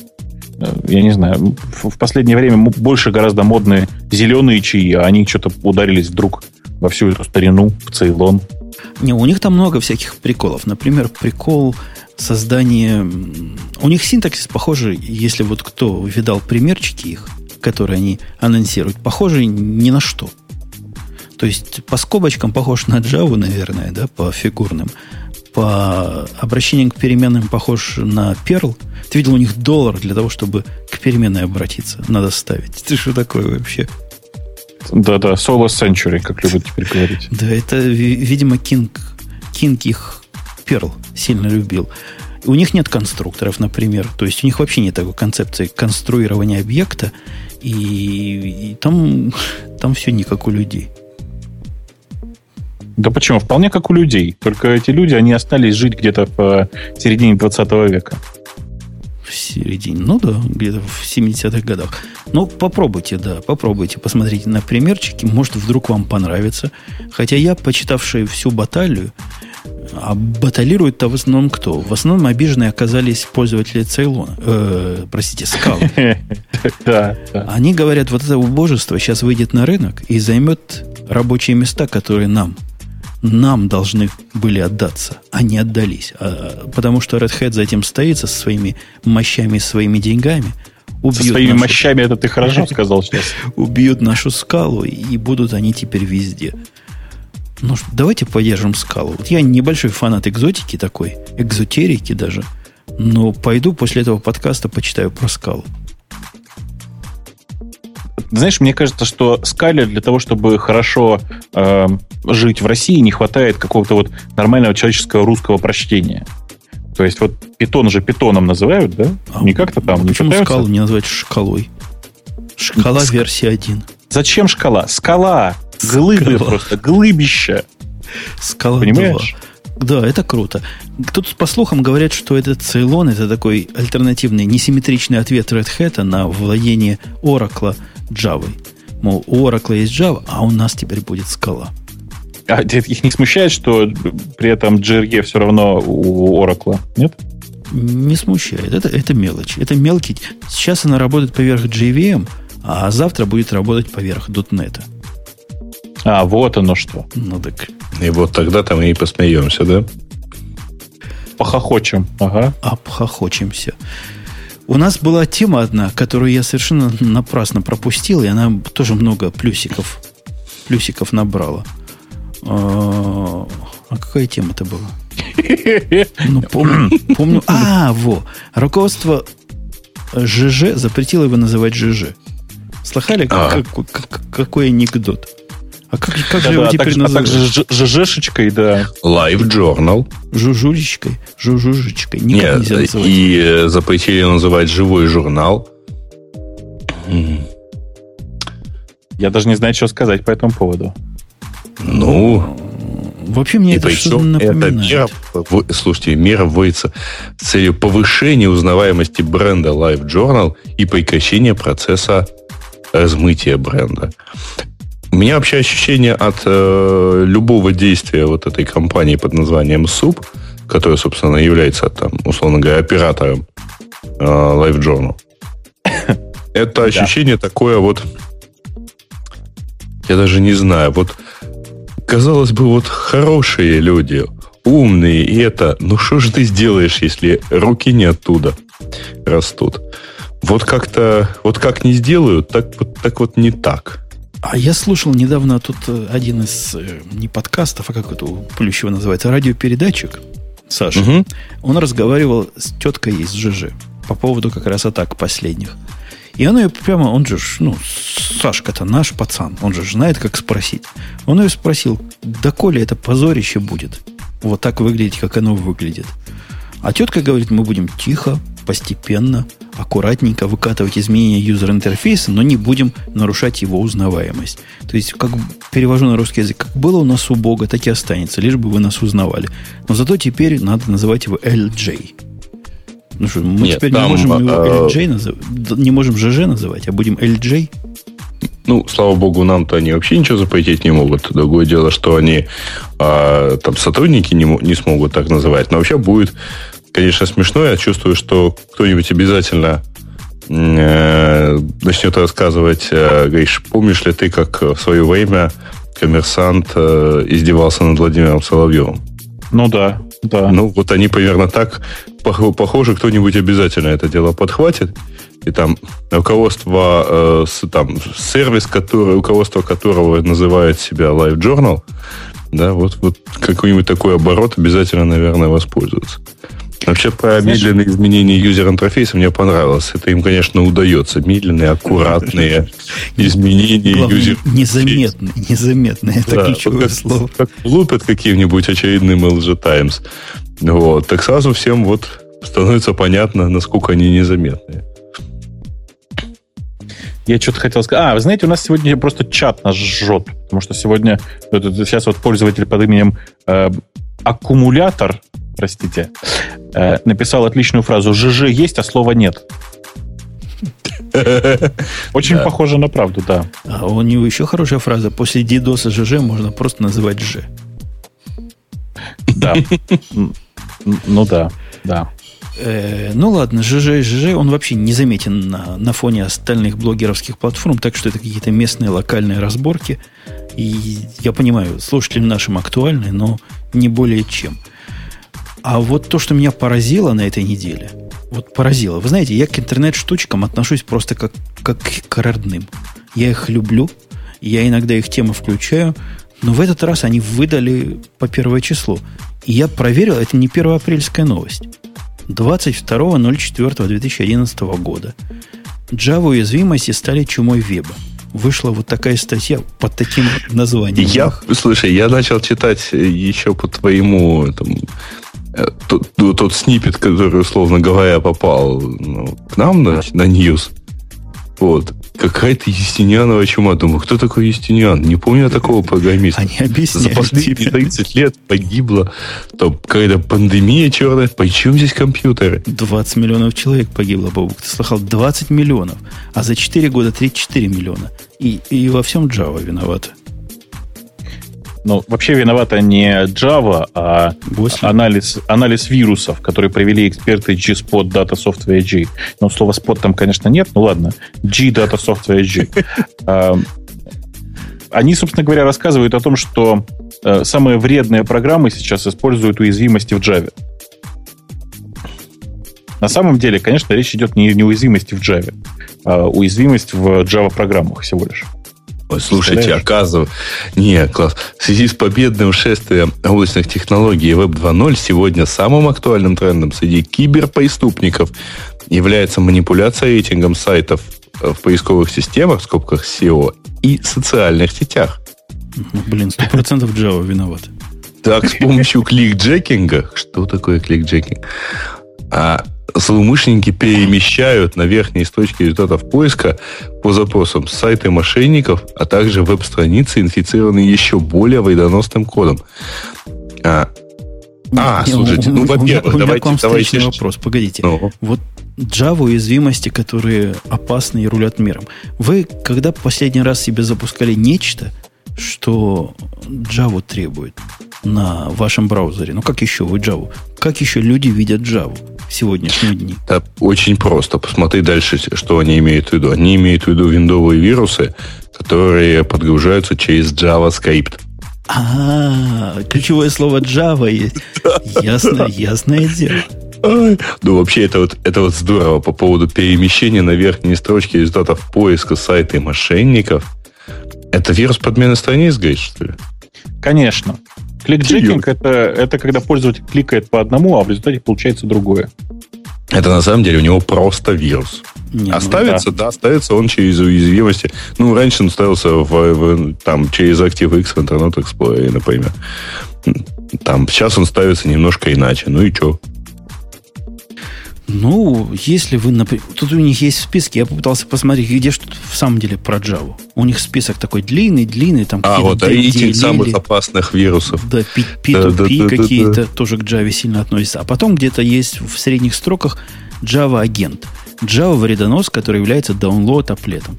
То есть это такой, как называется этот монгольский вирус. Вам надо согласиться, чтобы аплет этот поставил. Вам еще наверняка надо птичку поставить, разрешить доступ к моим ресурсам, а потом он да, начнет И запустить его. Да, начнет, начнет вовсю вредить. Господи, Java Anthroponos. Да чего вообще, а? У них там явно человек прочел медицинский справочник и какую-то историческую книгу про чуму и пытается свои знания нам всем втюхать. Да. Короче, я не знаю, что там, что там в интернетных штучках было такое. Вообще не очень понимаю, почему есть кликджекинг, не очень ну, понимаю, что, почему очень просто на них, на них дул ветер из велобаджа, да. Да. Вообще история с, с, с кликджекингом очень прикольна сама по себе, кстати, если вот оторваться от всего этого хозяйства. Понимаете, да, как работает кликджекинг? Не, я, я не в курсе. Нет? Нет. Ну, смотри, смотри, эта схема очень простая. Представь себе, что вот ты на любом, на любом сайте поверх можешь... Ну, короче, сейчас, подожди, как культурно пытаюсь рассказать. Есть э, любой сайт, скажем, вот Радиот. Вот у тебя, у тебя есть там кнопочка «Оставить комментарий». Представь себе, что ты, короче говоря, внедрил JavaScript, внутрь JavaScript такой код, который позволяет поверх кнопочки «Отправить комментарий» э, повесить невидимый слой, при клике на который происходит что-нибудь. Ну, Понял, например, да? например, на порнушный сайт открыть в бэкграунде или что? Например, так. Или, например, который э, вместо тебя постит что-нибудь в Твиттер. О, это ему много надо разрешить. Ну, ну да. Конечно, конечно. Ну, как-то вот так. То есть, э, по большому счету, кликджекинг сейчас действительно такая очень популярная штука. Но при чем здесь вообще... Слово э, G. Нет, я читаю. С помощью кликджекинга злоумышленники перемещают на верхние строчки результатов поиска по запросам сайты мошенников. Ну, если много кликать, а если это для накрутки Нет, на, на самом деле, когда у тебя стоит такой вирус, то ты заходишь вроде бы как на вполне себе привычный поисковик, начинаешь кликать а на, на результаты поиска, а попадаешь вот ну, на то, на куда тебя хотят отправить. К злыдням всяким. Ну, да. это, это, это как раз не страшно. Мы тут э, в свое время поймали отличный совершенно маленький вирус, который э, подменял в, прямо на странице Яндекса выдачу. То есть э, ты пишешь, я не знаю, там Умпутун, а там первой строчкой стоит э, совершенно непонятный какой-нибудь порнушный сайт. Умпутун голый. Да, голый Умпутун бесплатно скачать, не говори. Да, даже, даже такой запрос. Не, оно, оно, даже такой запрос в Яндекс рекламе плохо пользуется популярностью. Там у меня есть Бобок голый скачать. Никто на, на это не ищет. Ну, потому ну, что Э, вид, вид тела, покрытого волосами, вызывает отвращение, да? Так кто его видел? Бобук-то практически... Как, Видимо, догадываются, он... Сколько у него волос-то там? В общем, оно снаружи-то видно, какую-то часть. Слушайте, а у меня есть еще одна тема, которая Бобука... Вот я специально под Бобука сегодня темы подбирал. Редкий гость, а, редкий а. гость. Хуже татарина. А, нет, большие, это про другое, да. Большие номера, понимаешь, больше, не 38 дюймов, нет, столько не бывает. 38 сантиметров, говорят, бывает. А 2 миллиона бывает. 2 миллиона ага. в своем любимом сервисе, Бубук. Понятно. Ты его фанат. Да. Ну, да. Есть такое. Ну да, так ты нам расскажи, в чем а. радость и как, за что надо выпить? Ну, выпить нужно за то, что на гитхабе 20 апреля э, достигли страшного юбилея 2 миллиона э, репозиториев. Вот так. Вообще это уважение внушает. То есть 2 миллиона проектов практически. В этой системе репозиторий это AKA-проект. Не, не, не так. Там э, 1,1 миллиона проектов и э, 90 тысяч гистов. А что такое гисты? Гист. Это э, такой проект, состоящий Форки. из одного файла, условно говоря. Нет. Проект, состоящий из одного файла. Знаешь, такая, типа, один, один исходник. А, то есть фигня так. полнейшая. Ну да. Ну, там бывает, что там довольно полезные вещи в гистах лежат. Крипты на баше. Ну, у кого как, у кого как. То есть, да, ладно, давай из двух миллионов до одного миллиона ста тысяч. Это снизим, потому что вот это реальное количество. И о чем все эти проекты? А, о чем все эти проекты? Э, их там довольно много, и некоторые из них э, довольно интересные. Э, я очень люблю в последнее время смотреть на Э, популярные проекты, чтобы понимать, что происходит вообще э, на. Э, но, конечно же, хорошо, хорошо понятно, что из этих 1100, если из этих миллиона ста тысяч э, гитхабовских проектов, реально работающих, наверное, 100 тысяч. Что же дофига? А интересно, сколько на Google коде реальных проектов? Вот есть такая статистика? Да, я знаю, что на Google коде сильно меньше, чем на SourceForge. Страшно сказал, да? На Google коде Э, проектов меньше, чем на SourceForge. Они в свое время делились статистикой по этому поводу. А на SourceForge уже меньше, чем на GitHub.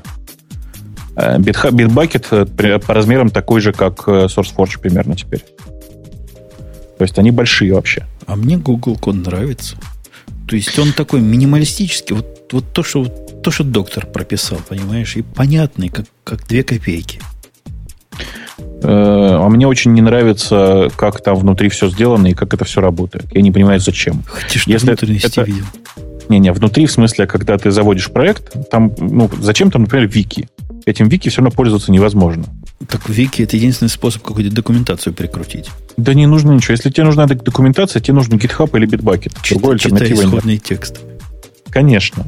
Не, Google код крутейшая вещь. Я смотрел на Bitbucket, ну, какой-то сделанный чужими для, для гиков. Э, чужими для гиков сделан Gitorius. Может быть. Но то, что действительно не хватает в Google коде, и мне кажется, это совершенно поразительным отсутствием функциональности, это возможности разрешать кому-то пушить себе и создание веток прямо оттуда. Это просто странно, особенно в свете того, что они Mercurial как первостепенный бэкэнд поддерживают, как-то не допилили. Мне кажется, просто не допилили. Вот для этого Bitbucket я как раз и использовал пару раз. А все остальное, в смысле введения проекта, тикетов и, и все, что вокруг этого, по-моему, Google код вполне адекватен. Сходи, посмотри, как это сделано на GitHub, и поймешь, э, насколько же все может быть лучше.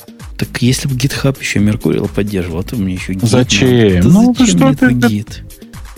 Ну, мне кажется, что ты просто ерундой какой-то страдаешь. Конечно же, Git лучше. Ты я спорить не буду, потому что так все ясно. Гид ваш лучше. Наш-то наш Меркуриал на православном питоне написан. А на чем ваш гид написан, Ой, даже вот, сказать вот только не, не надо, Вот только не надо врать. Я в этот Меркуриал смотрел. Там половина кода уже на сях. Ты что? Ты что? Где там на сях? Ты загляни в Меркуриал Меркуриал и посмотри, на чем там все написано. Вот, дорогие слушатели, можете поставить птичку. Бобу гонит. Я пошел, вот сейчас я специально пошел открывать страницу. Сейчас вот Меркурий, блин, как там все медленно у вас на этом Меркурии. А тут спрашиваю тебя, а GitHub написан на рельсах? GitHub написан на Ruby, но не на рельсах. Ух ты. То есть он, он как-то, смотри, Git, он весь на чем попало написан, а GitHub на высокоуровневом такой, приблуде. Что это вдруг? Не понимаю вопроса. Ну, смотри, GitHub это набор, не GitHub, Git это набор всего на свете, правильно? Там сишные куски, да. шеловские куски, наверное, даже да. на питоне куски встречаются. Встречаются? Да. Во. А почему на, О чем на, угодно можно писать, на об этом да. на всем не написать и GitHub? На такой замечательной смеси? Ну, понимаешь, как бы просто это раз, разные люди. сервер на шеле написать. Не-не-не, разные люди, разные люди пишут.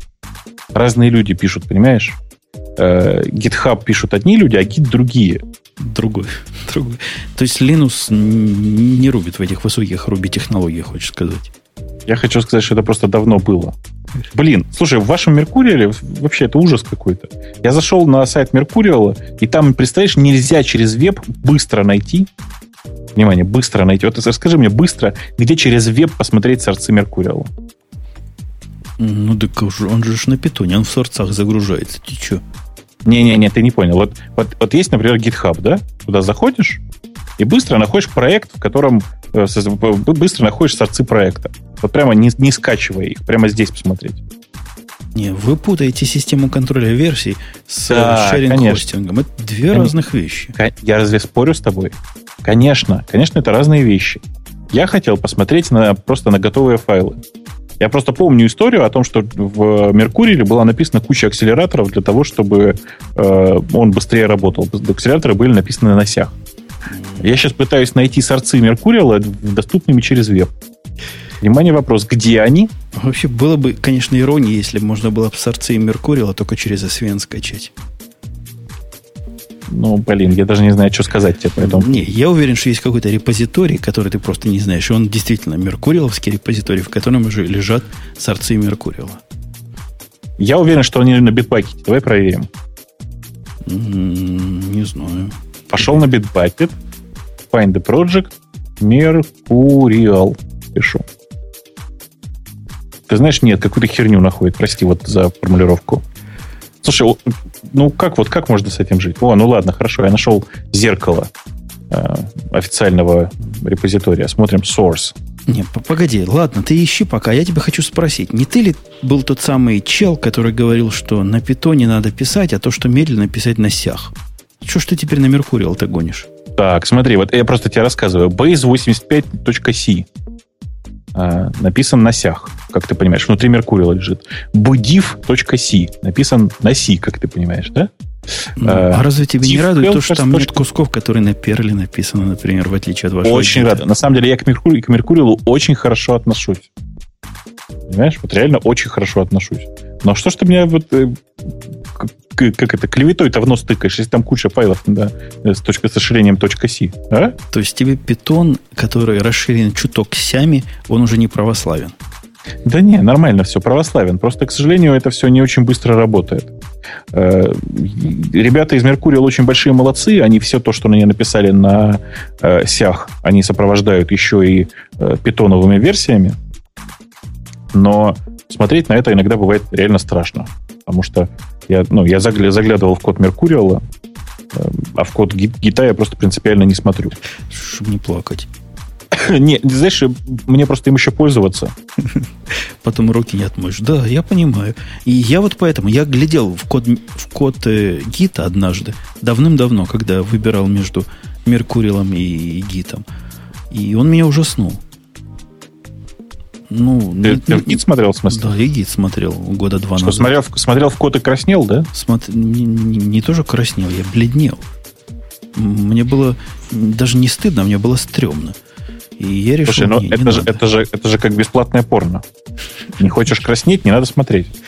Ну вот, ну вот, не будем смотреть и останемся каждый при своем. Правильные пацаны ясно всем нашим слушателям на Меркуриле сидят, а остальные на Гите, которому такой замечательный GitHub присобачен, у которого 2 миллиона типа проектов есть.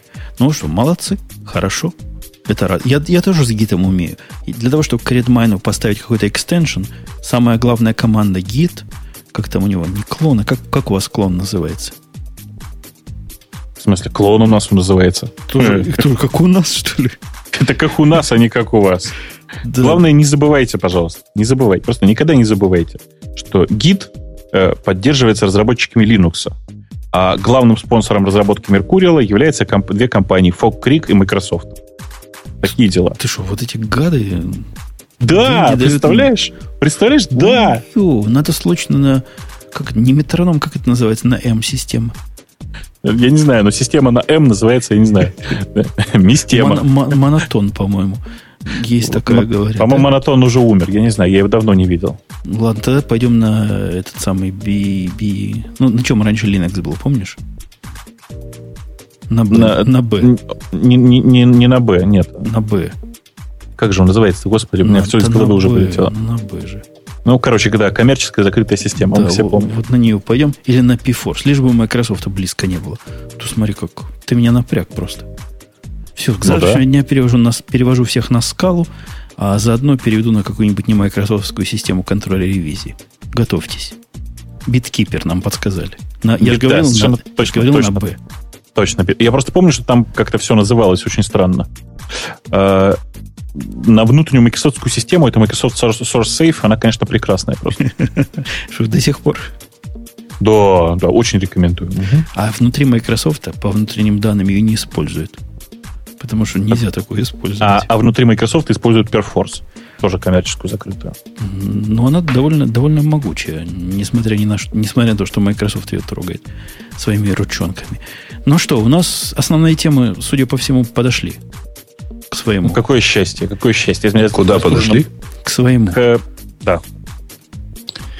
Понятно. Ну, вы так увлеклись своими темами. Да редко надо чаще встречаться. Ну ладно, да, поехали что, темы пользователей, да? Ну, типа да? того, да. Типа того. Ну, первая тема пользователей. Google планирует распространять нетбуки с Chrome OS на условиях аренды. То есть вот совершенно собираются вручать за 10-20 долларов в месяц без стартовой цены, а потом оборудование можно будет обменять, если вдруг выйдет более новое, и уже в середине нынешнего года такие первые устройства появятся. Ну, короче, ждем, пока начнут приплачивать, да? Нам? Здесь, ну, не знаю, ну, как-то 20 долларов в месяц, оно как-то маловато. Я за такие деньги не стал бы пользоваться. Не, не, погодите, погодите. Наши молодые слушатели, может, не помнят, что у нас есть слушатели, которые родились недавно. В 2000 году вот такое уже было. И вы помните, чем закончилось? Пузырь лопнул. По-моему, надо срочно сливать акции. Срочно. Думаешь? Прямо сейчас. Прямо сейчас. То есть, если Google начнет делать то, что раньше делали всякие недобитые и машин, и так, так, кто только так не делал. Они там еще тебе давали за это, вообще бесплатно давали ноутбук, лишь бы ты к интернету их подключился. Да, да, да. И на рекламу кликал. Да, Слушайте, а здесь тоже так могут сделать? Ну да. А вдруг у Google это получится? И они заполнят мир своими недокомпьютерами. Ну да, вот хороший комментарий к этому, что первый шейс бесплатно. Шпейс бесплатно, ну да. А подготовлен отчет, э, сравнительный анализ безопасности различных версий офисных пакетов Microsoft Office и OpenOffice. Вот. И э, потом был подготовлен отчет, потом кто-то еще на основании этих же данных подготовил другой отчет, ну, в общем, э, общий вывод один, что у Microsoft Office кардинально уменьшилось число уязвимостей и крахов, э, и это даже ниже, чем OpenOffice. Ну, хорошо. Бобок, ты в восторге? Да, я вообще счастлив. Я по этому поводу... Э, мне тут один наш э, с вами общий знакомый рассказывал страшную историю, как его...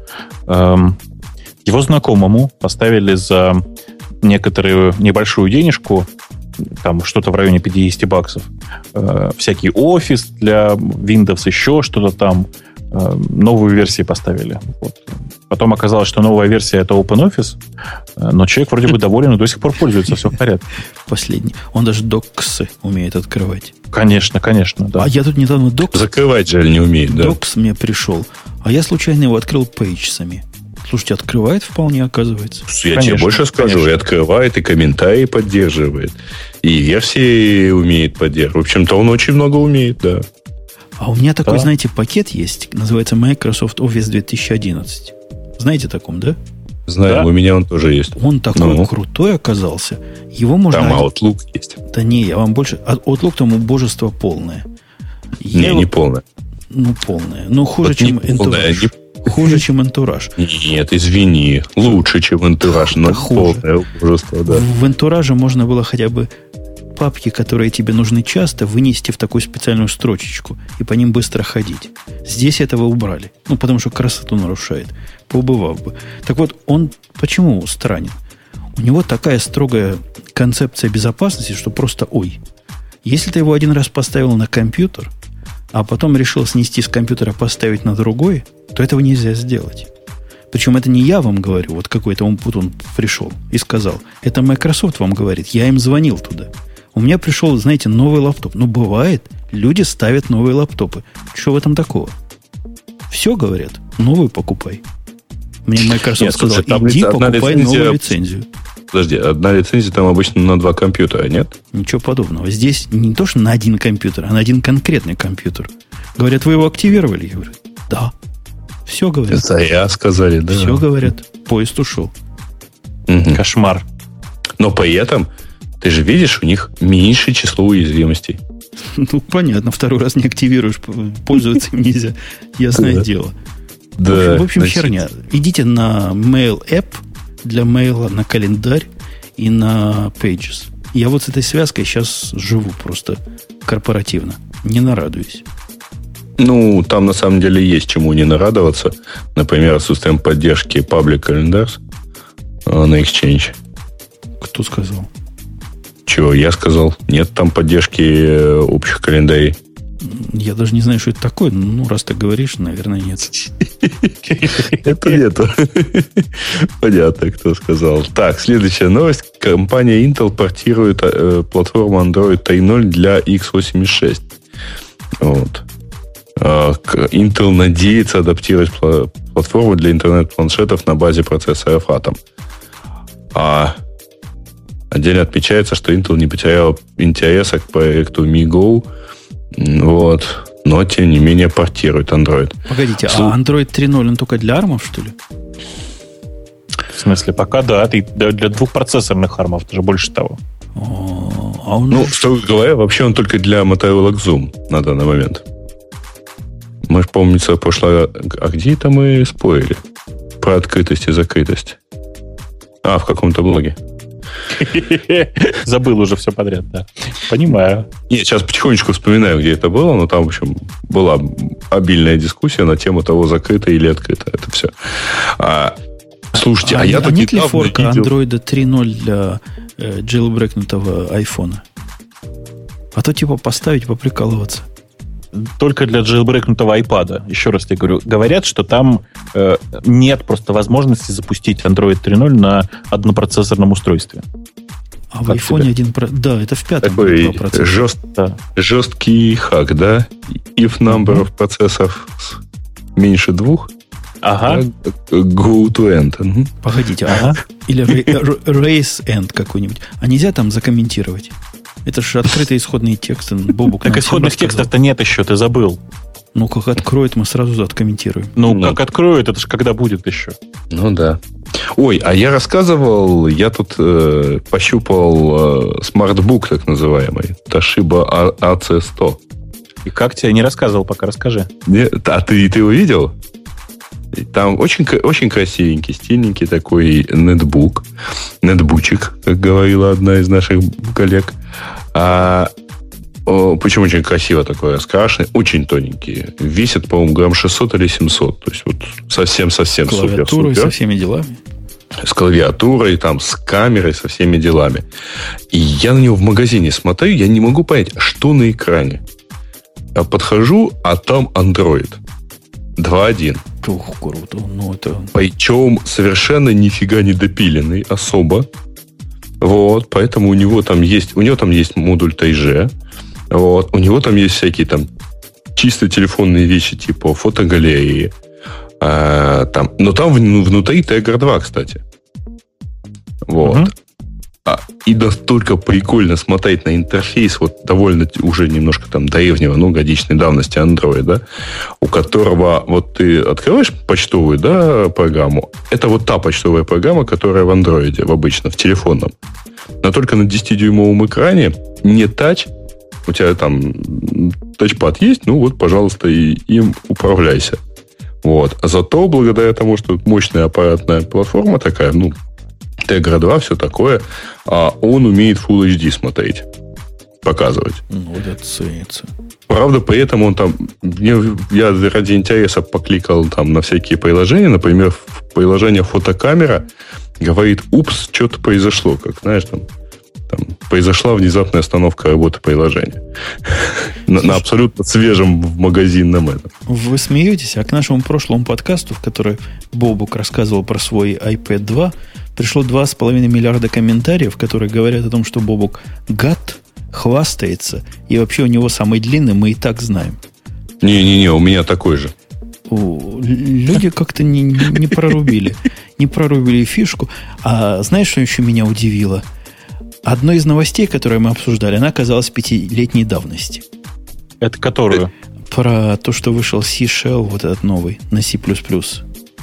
Ну, это баян а, был, который к 1 апреля 5 лет назад первый раз написали. А. И людей, которые вот это раскусили, гордые собой, была масса. Ни одного человека не удивилось о том, что мы про HTTP 1.2 рассказали. Или 2.0. Ни одного, ты понимаешь? Они все восприняли за чистую монету, я знаю, да. То есть, я даже иногда ужасаюсь, для кого мы тут страдаем и голоса надрываем. Самое, самое это ужасное, что ведь и про iPad 2 тоже был развод. Понимаете? Ну, не, не зря, что 50 раз сказал про него. Не, не, Конечно. Не, не, народ не понимает. Ну, что поделать. Ладно, давайте закругляться с, с основным шоу.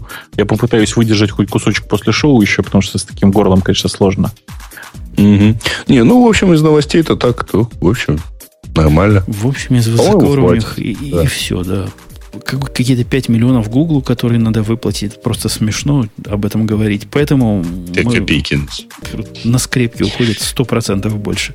Мы будем на этом завершать. Я напомню, что был суровый мужской состав в лице не старого мужчины Бобука. Бобук, спасибо, что ты пришел наконец-то. Я постараюсь и в следующий раз тоже прийти. И через раз. И вообще. Попробую в следующий раз не прийти, будет первый. Подожди, а следующий... Сколько в этом месяце дней? Следующий будет все-таки еще, по-моему, последний день апреля. Как ни крути, еще рано. Но мы все равно подготовим парочку таких темочек. Я думаю, идею делать injection, знаешь, это модно сейчас делать injection, который неграмотные люди называют inversion of control, гиковских тем в обычные выпуски стоит. Согласен? То, Будем конечно, инжектировать. Согласен. А Грей при этом, который тоже был, будет гром, громко молчать. Буду. Не, а я, кстати, вы в следующий раз имеете в виду? В следующий раз большой вопрос, попаду ли я. Ну что ж, если не придешь... Я совершенно точно буду вот в далекой поездке, если там удастся обеспечить тишину и спокойствие, то буду, да. Ну, если не придешь, обеспечь вместо себя замену. Второй состав. Игрок, который стоит всего 250 тысяч долларов в год, но должен вместо тебя выступить. Ну, да. Все, на этом все. Мы с вами прощаемся до следующей недели, когда на сайте radio-t.com встретимся. А я напоминаю вам, и в прошлый раз напоминание почему-то не помогло, что вы заметили, у нас нет рекламы. А значит, вам самое время тыкать на кнопочку «Помочь». Потому что реклама не реклама, а деньги давай. Сервера, они так просто не стоят, а стоят сложно и денег просят. Так что имейте в виду. Все, до следующей недели. Услышимся. Пока-пока.